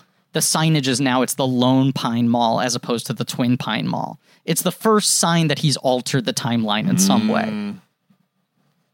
It's funny. Very subtle. Because up until now, everything else feels like it's largely the same. also, Hill Valley. It's a funny name. Funny name. Hill Valley. Um, funny. yeah. You know. Yeah, and It's I like love city the, inner history of Hill Valley as a town. I love their sort Yeah, of legacy all the- of all things the like little Goldie tricks, Wilson, yes. Clock Tower, right? All the Uh, stuff they kind of sneak in. Right. They yeah, build yeah, that stuff out well in the next two films. Um, but he runs. Of course, he's just a second too late. He can't avoid the, the the can't stop Doc Brown from getting shot. But when he runs up, Doc has the bulletproof vest and the taped together letter, which he's held on for thirty years. And what a nice, touching moment. Everything worked out great. And now I thought, what, what the hell? I'll play Festa. it's it's right it's beautiful that's like i don't know sometimes you want to do the emotional thing we're only human as much as he tries to be like i'm this crazy mad scientist and time is the most important thing to abide by it's also like you're my friend marty you didn't want me to die i'm gonna stay alive You need it to be that. You need it to be. yeah I although I'm and I- maybe this is from Mulaney too. I can't remember the Mulaney. I haven't seen the Mulaney Back to Future bit in a while, but like it is wild that he's like, well, I'll wear a bulletproof vest. They can't shoot me anywhere else. like is Marty specifically like yeah, but anyway, it doesn't matter. Uh, You need it to be that It's versus. Marty triumphantly running them over or whatever because yes I don't know. That would just feel clean in a way that would be kind of fr- like I, I yeah I agree. You need the weird friendship it's movie choice logic. of like Yes. It's you know too what perfect. it's too the kid wrote me a letter. It must be Yeah. important, right? But also, it would if you had Marty go back and this time he's wearing like a full Jeremy Renner bomb disarming suit. you don't be- have well- the reveal of Okay. well, wait a second. That would be funny though. for Back to the Future. If he was wearing, sure. Yeah, he was wearing a Hurt Locker suit. That would be good. Yeah. You can't shoot me anywhere. Uh, no, it's you need the right. reversal of the same events. Yeah. Um, and I guess probably Marty wrote in the letter your chest roughly from here to here. Yeah, it's basically kind of like writing. consider it like a strike zone. It's kind of shoulders to hips, right? Like that's what you want to protect. I didn't get a full look at your wounds, but it looked like that was you know, the the major area. Um, and then yes, of course, as you mentioned, Right. now they're rich. Uh, now now Biff is an obsequious, you know, the car detailer or He's whatever, right? You know, he's Yeah. he's getting bossed around. Uh, Crispin Yeah. Glover is playing it like almost like American Psycho or whatever. He's got this like weird kind of like look in his eyes. They're like that was Uh, yeah. absolutely the hardest thing to get Crispin Glover to do. Like he didn't want to wear that outfit. He didn't want to play Right. those scenes. He didn't want to play a normal guy. Like all that stuff. He hated it. Hated it. he hated doesn't at seem normal though. He just seems weird in a new way, which is I'm glad they threaded the needle on that. Crispin got to do his weird thing. Zemeckis got his plot point. like whatever. It Yeah, and I think it's Yeah. it's like an artificially neat ending, which only works because they undercut it with Doc Brown coming back at the end, which of course was not meant to be a sequel setup, was meant to just be a funny joke of like what could possibly now happen with time Yeah. travel open. I'm sure they were like, um, they weren't anti a sequel, right? But certainly, it's not like Back to the Future Two, where they're making the movies back to back and they know there's going to be a sequel. I th- I think they You're- it literally- totally functions as a, a just a clever ending. Yeah, but they also say that like when the sequel was announced, they were like, "Oh fuck, we now have to do the future." Like we we made this promise Right. that we weren't thinking we were ever going to have to make good on. But of course, you do the future. Come on, Zemeckis. Yeah. What are you going to go? You know, come on. I mean, well, of course, Zemeckis is so horny to do a western, and we will talk about that. But We'll talk about that. uh, you know, the future. Because, You know, when I was a kid, I was like, "Show me the future." That's what I wanted to see. Where you got like visor glasses and all this. and it still has ended up being one of the most sort of like uh uh sort of like I don't know, lasting visions of the future. I still feel like people relate what we have gotten and what we Hmm. haven't gotten to that notion of 2015. I feel like it's cited all the time. You know- what it predicted correctly, what it was wrong. I haven't seen. Right. No, 100%. I haven't seen part two. Probably since I was like 12 or 13 years old. Great So I'm very excited to rewatch it um, because, like both the sequels, honestly, haven't seen them in a very, very long time. Very, very interested to see how. But they, I how also feel think- about them now. Yeah. Because like when I saw this for the first time, I knew there were three of them, and when they released it on VHS, after the car flies off, after roads were going, we don't need roads, and the test audience runs, uh, stands up and starts It- cheering. ending on your best line, outrageous, very smart. Yeah. and his line reading, I mean, the timing of the Yeah. flipping down of the glasses, all that stuff, And Um, the visual effects re- and everything. Yeah. When they and then smash to uh, uh, back in time. Uh, gonna go back in time. Uh, when they re-released it, or when they released it on VHS, knowing that the sequel was going to happen, they put "to be continued" at the end of the first one. So Sure. I saw it for the first time with "to be continued." I feel like a lot of people in our generation saw it for the first time with "to be continued." So I always viewed it as like, well, they knew, they knew, they knew. Watching it and trying to like view it out of context, pretending that the sequel isn't a given, that they didn't know what they were doing. It's also just a funny reversal to be like, well, they solved everything. Everything's neat. Everyone's happy. The present is great. And then Doc Brown being like, "Uh, no, time travel's on the table, which means everything's getting fucked with. Everything's bad. And I'm going to spend the rest of my life trying to iron out every small interpersonal issue. You know, like the McFly family now, the ripple effect of just like, oh, my son gets arrested. I need to fix that. Um, it's fun. It's funny.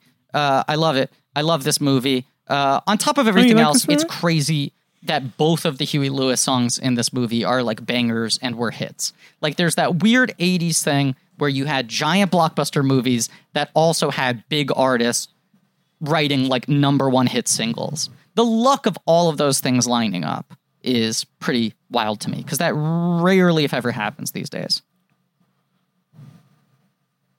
Should we play the box office game? We should play a box office game. Did this movie do well? Uh, it did do quite well. In fact, it was one of the bigger movies of its year. It made two hundred and twelve million dollars domestically. I believe film of its year. I some believe. of that might be from a re-release. Yes, certainly was. Uh, I can't remember. It ended around two hundred million, and I think then made a little more Yeah. in a re-release or whatever.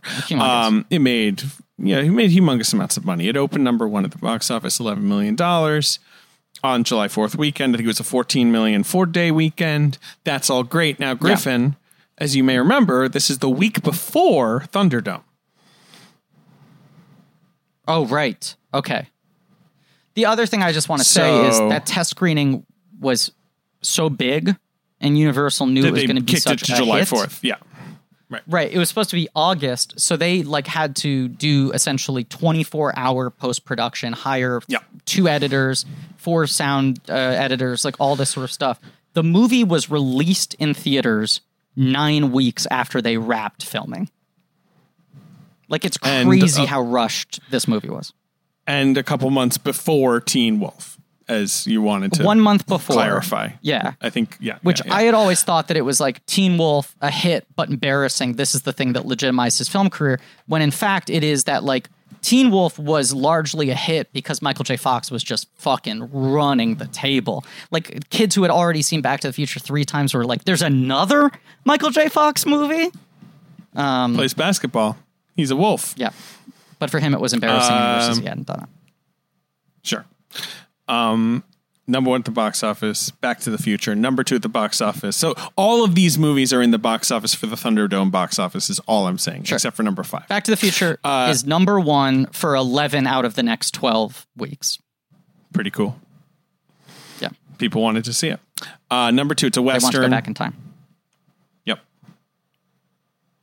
Secretly or out in the open? out in the open. Just a brazen western.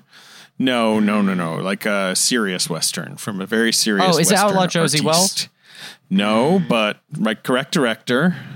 Outlaw Right Josey. Wales, is seventies. Drifter. I'm forgetting the eighties. No, 80s. that's you're, Clint you're doing the the seventies ones. It's it's I'm an eighties Clint Western. I believe it is his only western in the eighties, and it's a very good movie. I like it. Hmm. It's really stripped down. It's really it's you always forget this. I feel like we this came up the Oh, other time. I think I always forget this movie exists. What's the title of this movie? it's called Pale Rider. Right. Fuck. Right. Yes. I always forget it exists. I've never seen it. It's good. Uh, yeah, it's a good Clint movie. Uh, number three. Hell his Rider 80s output in sounds like me when I'm on the subway. Hey, hey. Hell Rider sounds like me when I'm on the subway. Uh, yeah, because you're pale. You ride the subway, or you used to at least before uh, the I ride pandemic. the subway. Um, number number three of the box stuff is a big sequel to a big movie. In 1985, it's not Beverly Hills Cop 2. That's too soon. Mm-hmm. No, Beverly Hills Um, Cop. In fact, came out this year. I- I- is it a number two? It's a number two. And is it a comedy? Is it an action franchise? Is Action. it Rambo First Blood? Part two. Exactly. There we go. Exactly. Um, number four at the box office. We brought it up. It was an Oscar-winning film this year. It it won in an acting category. Is that why we, We- brought it up? Yes, we mentioned its Oscar win. Yes, exactly. It's not Prizzi's Honor. Nope. It is Cocoon. It's Cocoon. Another hit. I mean, these are all big hits. Big hit. Must have You felt know? satisfying for Zemeckis after getting fired off of Cocoon to fucking To, fold to kick Cocoon its like ass. laundry. Like at the Cocoon box did well, office. but yeah. right, certainly nothing Yeah. like Back to the Future. he's Yeah. suplexed. Now- yes. Number five is a movie I just I know I don't know at all. It is from a major director, um, but I've never heard of it. Um, how to describe? It's a jungle movie. It's like a guy searching for, I believe, his son in the rainforest or something. His son got like maybe kidnapped or or taken in by like you know native people in It's the rainforest. and- star. no, it's not. I mean, he's an. I'll tell you, the actor Powers Boothe. Like, you know, certainly an actor of the 80s, but not a I'm never major star. Yeah. No, you're never going to get this. is. It's a John Boorman movie. So, you know, a big director. Um, It's called The Emerald Forest. Yep. Nope. Truly, That's never what I that's heard of that movie. I didn't know it. And like John Boorman is someone we could ostensibly do on this podcast. He's not high on our list, maybe, but like, you know, Excalibur, Yeah. right? Like Hope and Glory. Those are these Zardoz. Those are real blank checking Yeah. movies. But uh, this one I don't know. That's it. You've also got I don't know St. Elmo's Fire, The Goonies, Fletch. Another Spielberg Amblin. Yeah, Fletch is working overtime, of course. Prizzi's Honor. I've been listening to the Fletch soundtrack a lot recently. I don't know why. Oh, you've been working overtime? You've been listening overtime. it. I certainly have been working overtime. I feel like I've been working undertime these days. Maybe I'm trying to feel more inspired to put in the extra hours on. I feel like. I'm working overtime. Why don't you do some of my work? Well, well, well we've got to even this out. Yeah, I really want to write some think pieces about what's going on in media right now. It's really exciting. I feel great about everything. You know how I like once a year I I start saying that I'm retired and I'm never going to work again and I'm unemployable. Y- you do say that often, yes. Once every two Go years, ahead. maybe. I I really feel it this time. I really feel like I don't know if I'm ever gonna. I'm just to point out that this is not a moment to uh, predict one's future. This is That's a, why quite I'm saying I feel moment. this way. I'm not even Right, just feel feeling like ugh, no one likes me. I'm feeling like what would it take to get me back on a set again? Right, right, right. I don't know. Uh, you know, you know, next year, you know, could be great. Hey, you never know. That's me. That's my role in this. Yeah, I want to start a podcast uh, like Election Profit Makers where I bet against next year being good and you bet for it being good. And somehow we figure out a way to tie financial rewards to that because I don't know, at least maybe I can get rich while being miserable. Yeah, mm, that sounds fun. Like Ben, do you think that's a good podcast? People would listen to that. Wait, where did Ben go? Do you, Ben's fully gone. Do you hear that, David? No. No, in the distance, I hear I hear something. There's like a. I think he left his mic on. There's some sort of like whooshing sound or something. Oh, sorry. Hey, what's up, guys? I just skateboarded into the podcast. Uh, you know, hanging on a car. God, now uh, that is the sign that we are officially done. Uh, which is very exciting it for paid us. off, we finally it? checked that box. Um, Ben asked me to set that up. I was not aware that he was going to, for the listeners at home, kneel on top of a rolling office chair and pretend that it A was skateboard. a skateboard. I thought he, he he put his feet Ben on must a actually skateboard. have a skateboard at home. no. He, he pretended to All right. skateboard on a chair. Well, Uh, this that's our has Back to been the Future episode. three-hour episode one. of Blank Check, but it was Back It's to the Future. It's not three baby. hours. It's under three hours. And David, it had to be. This is a humongous movie.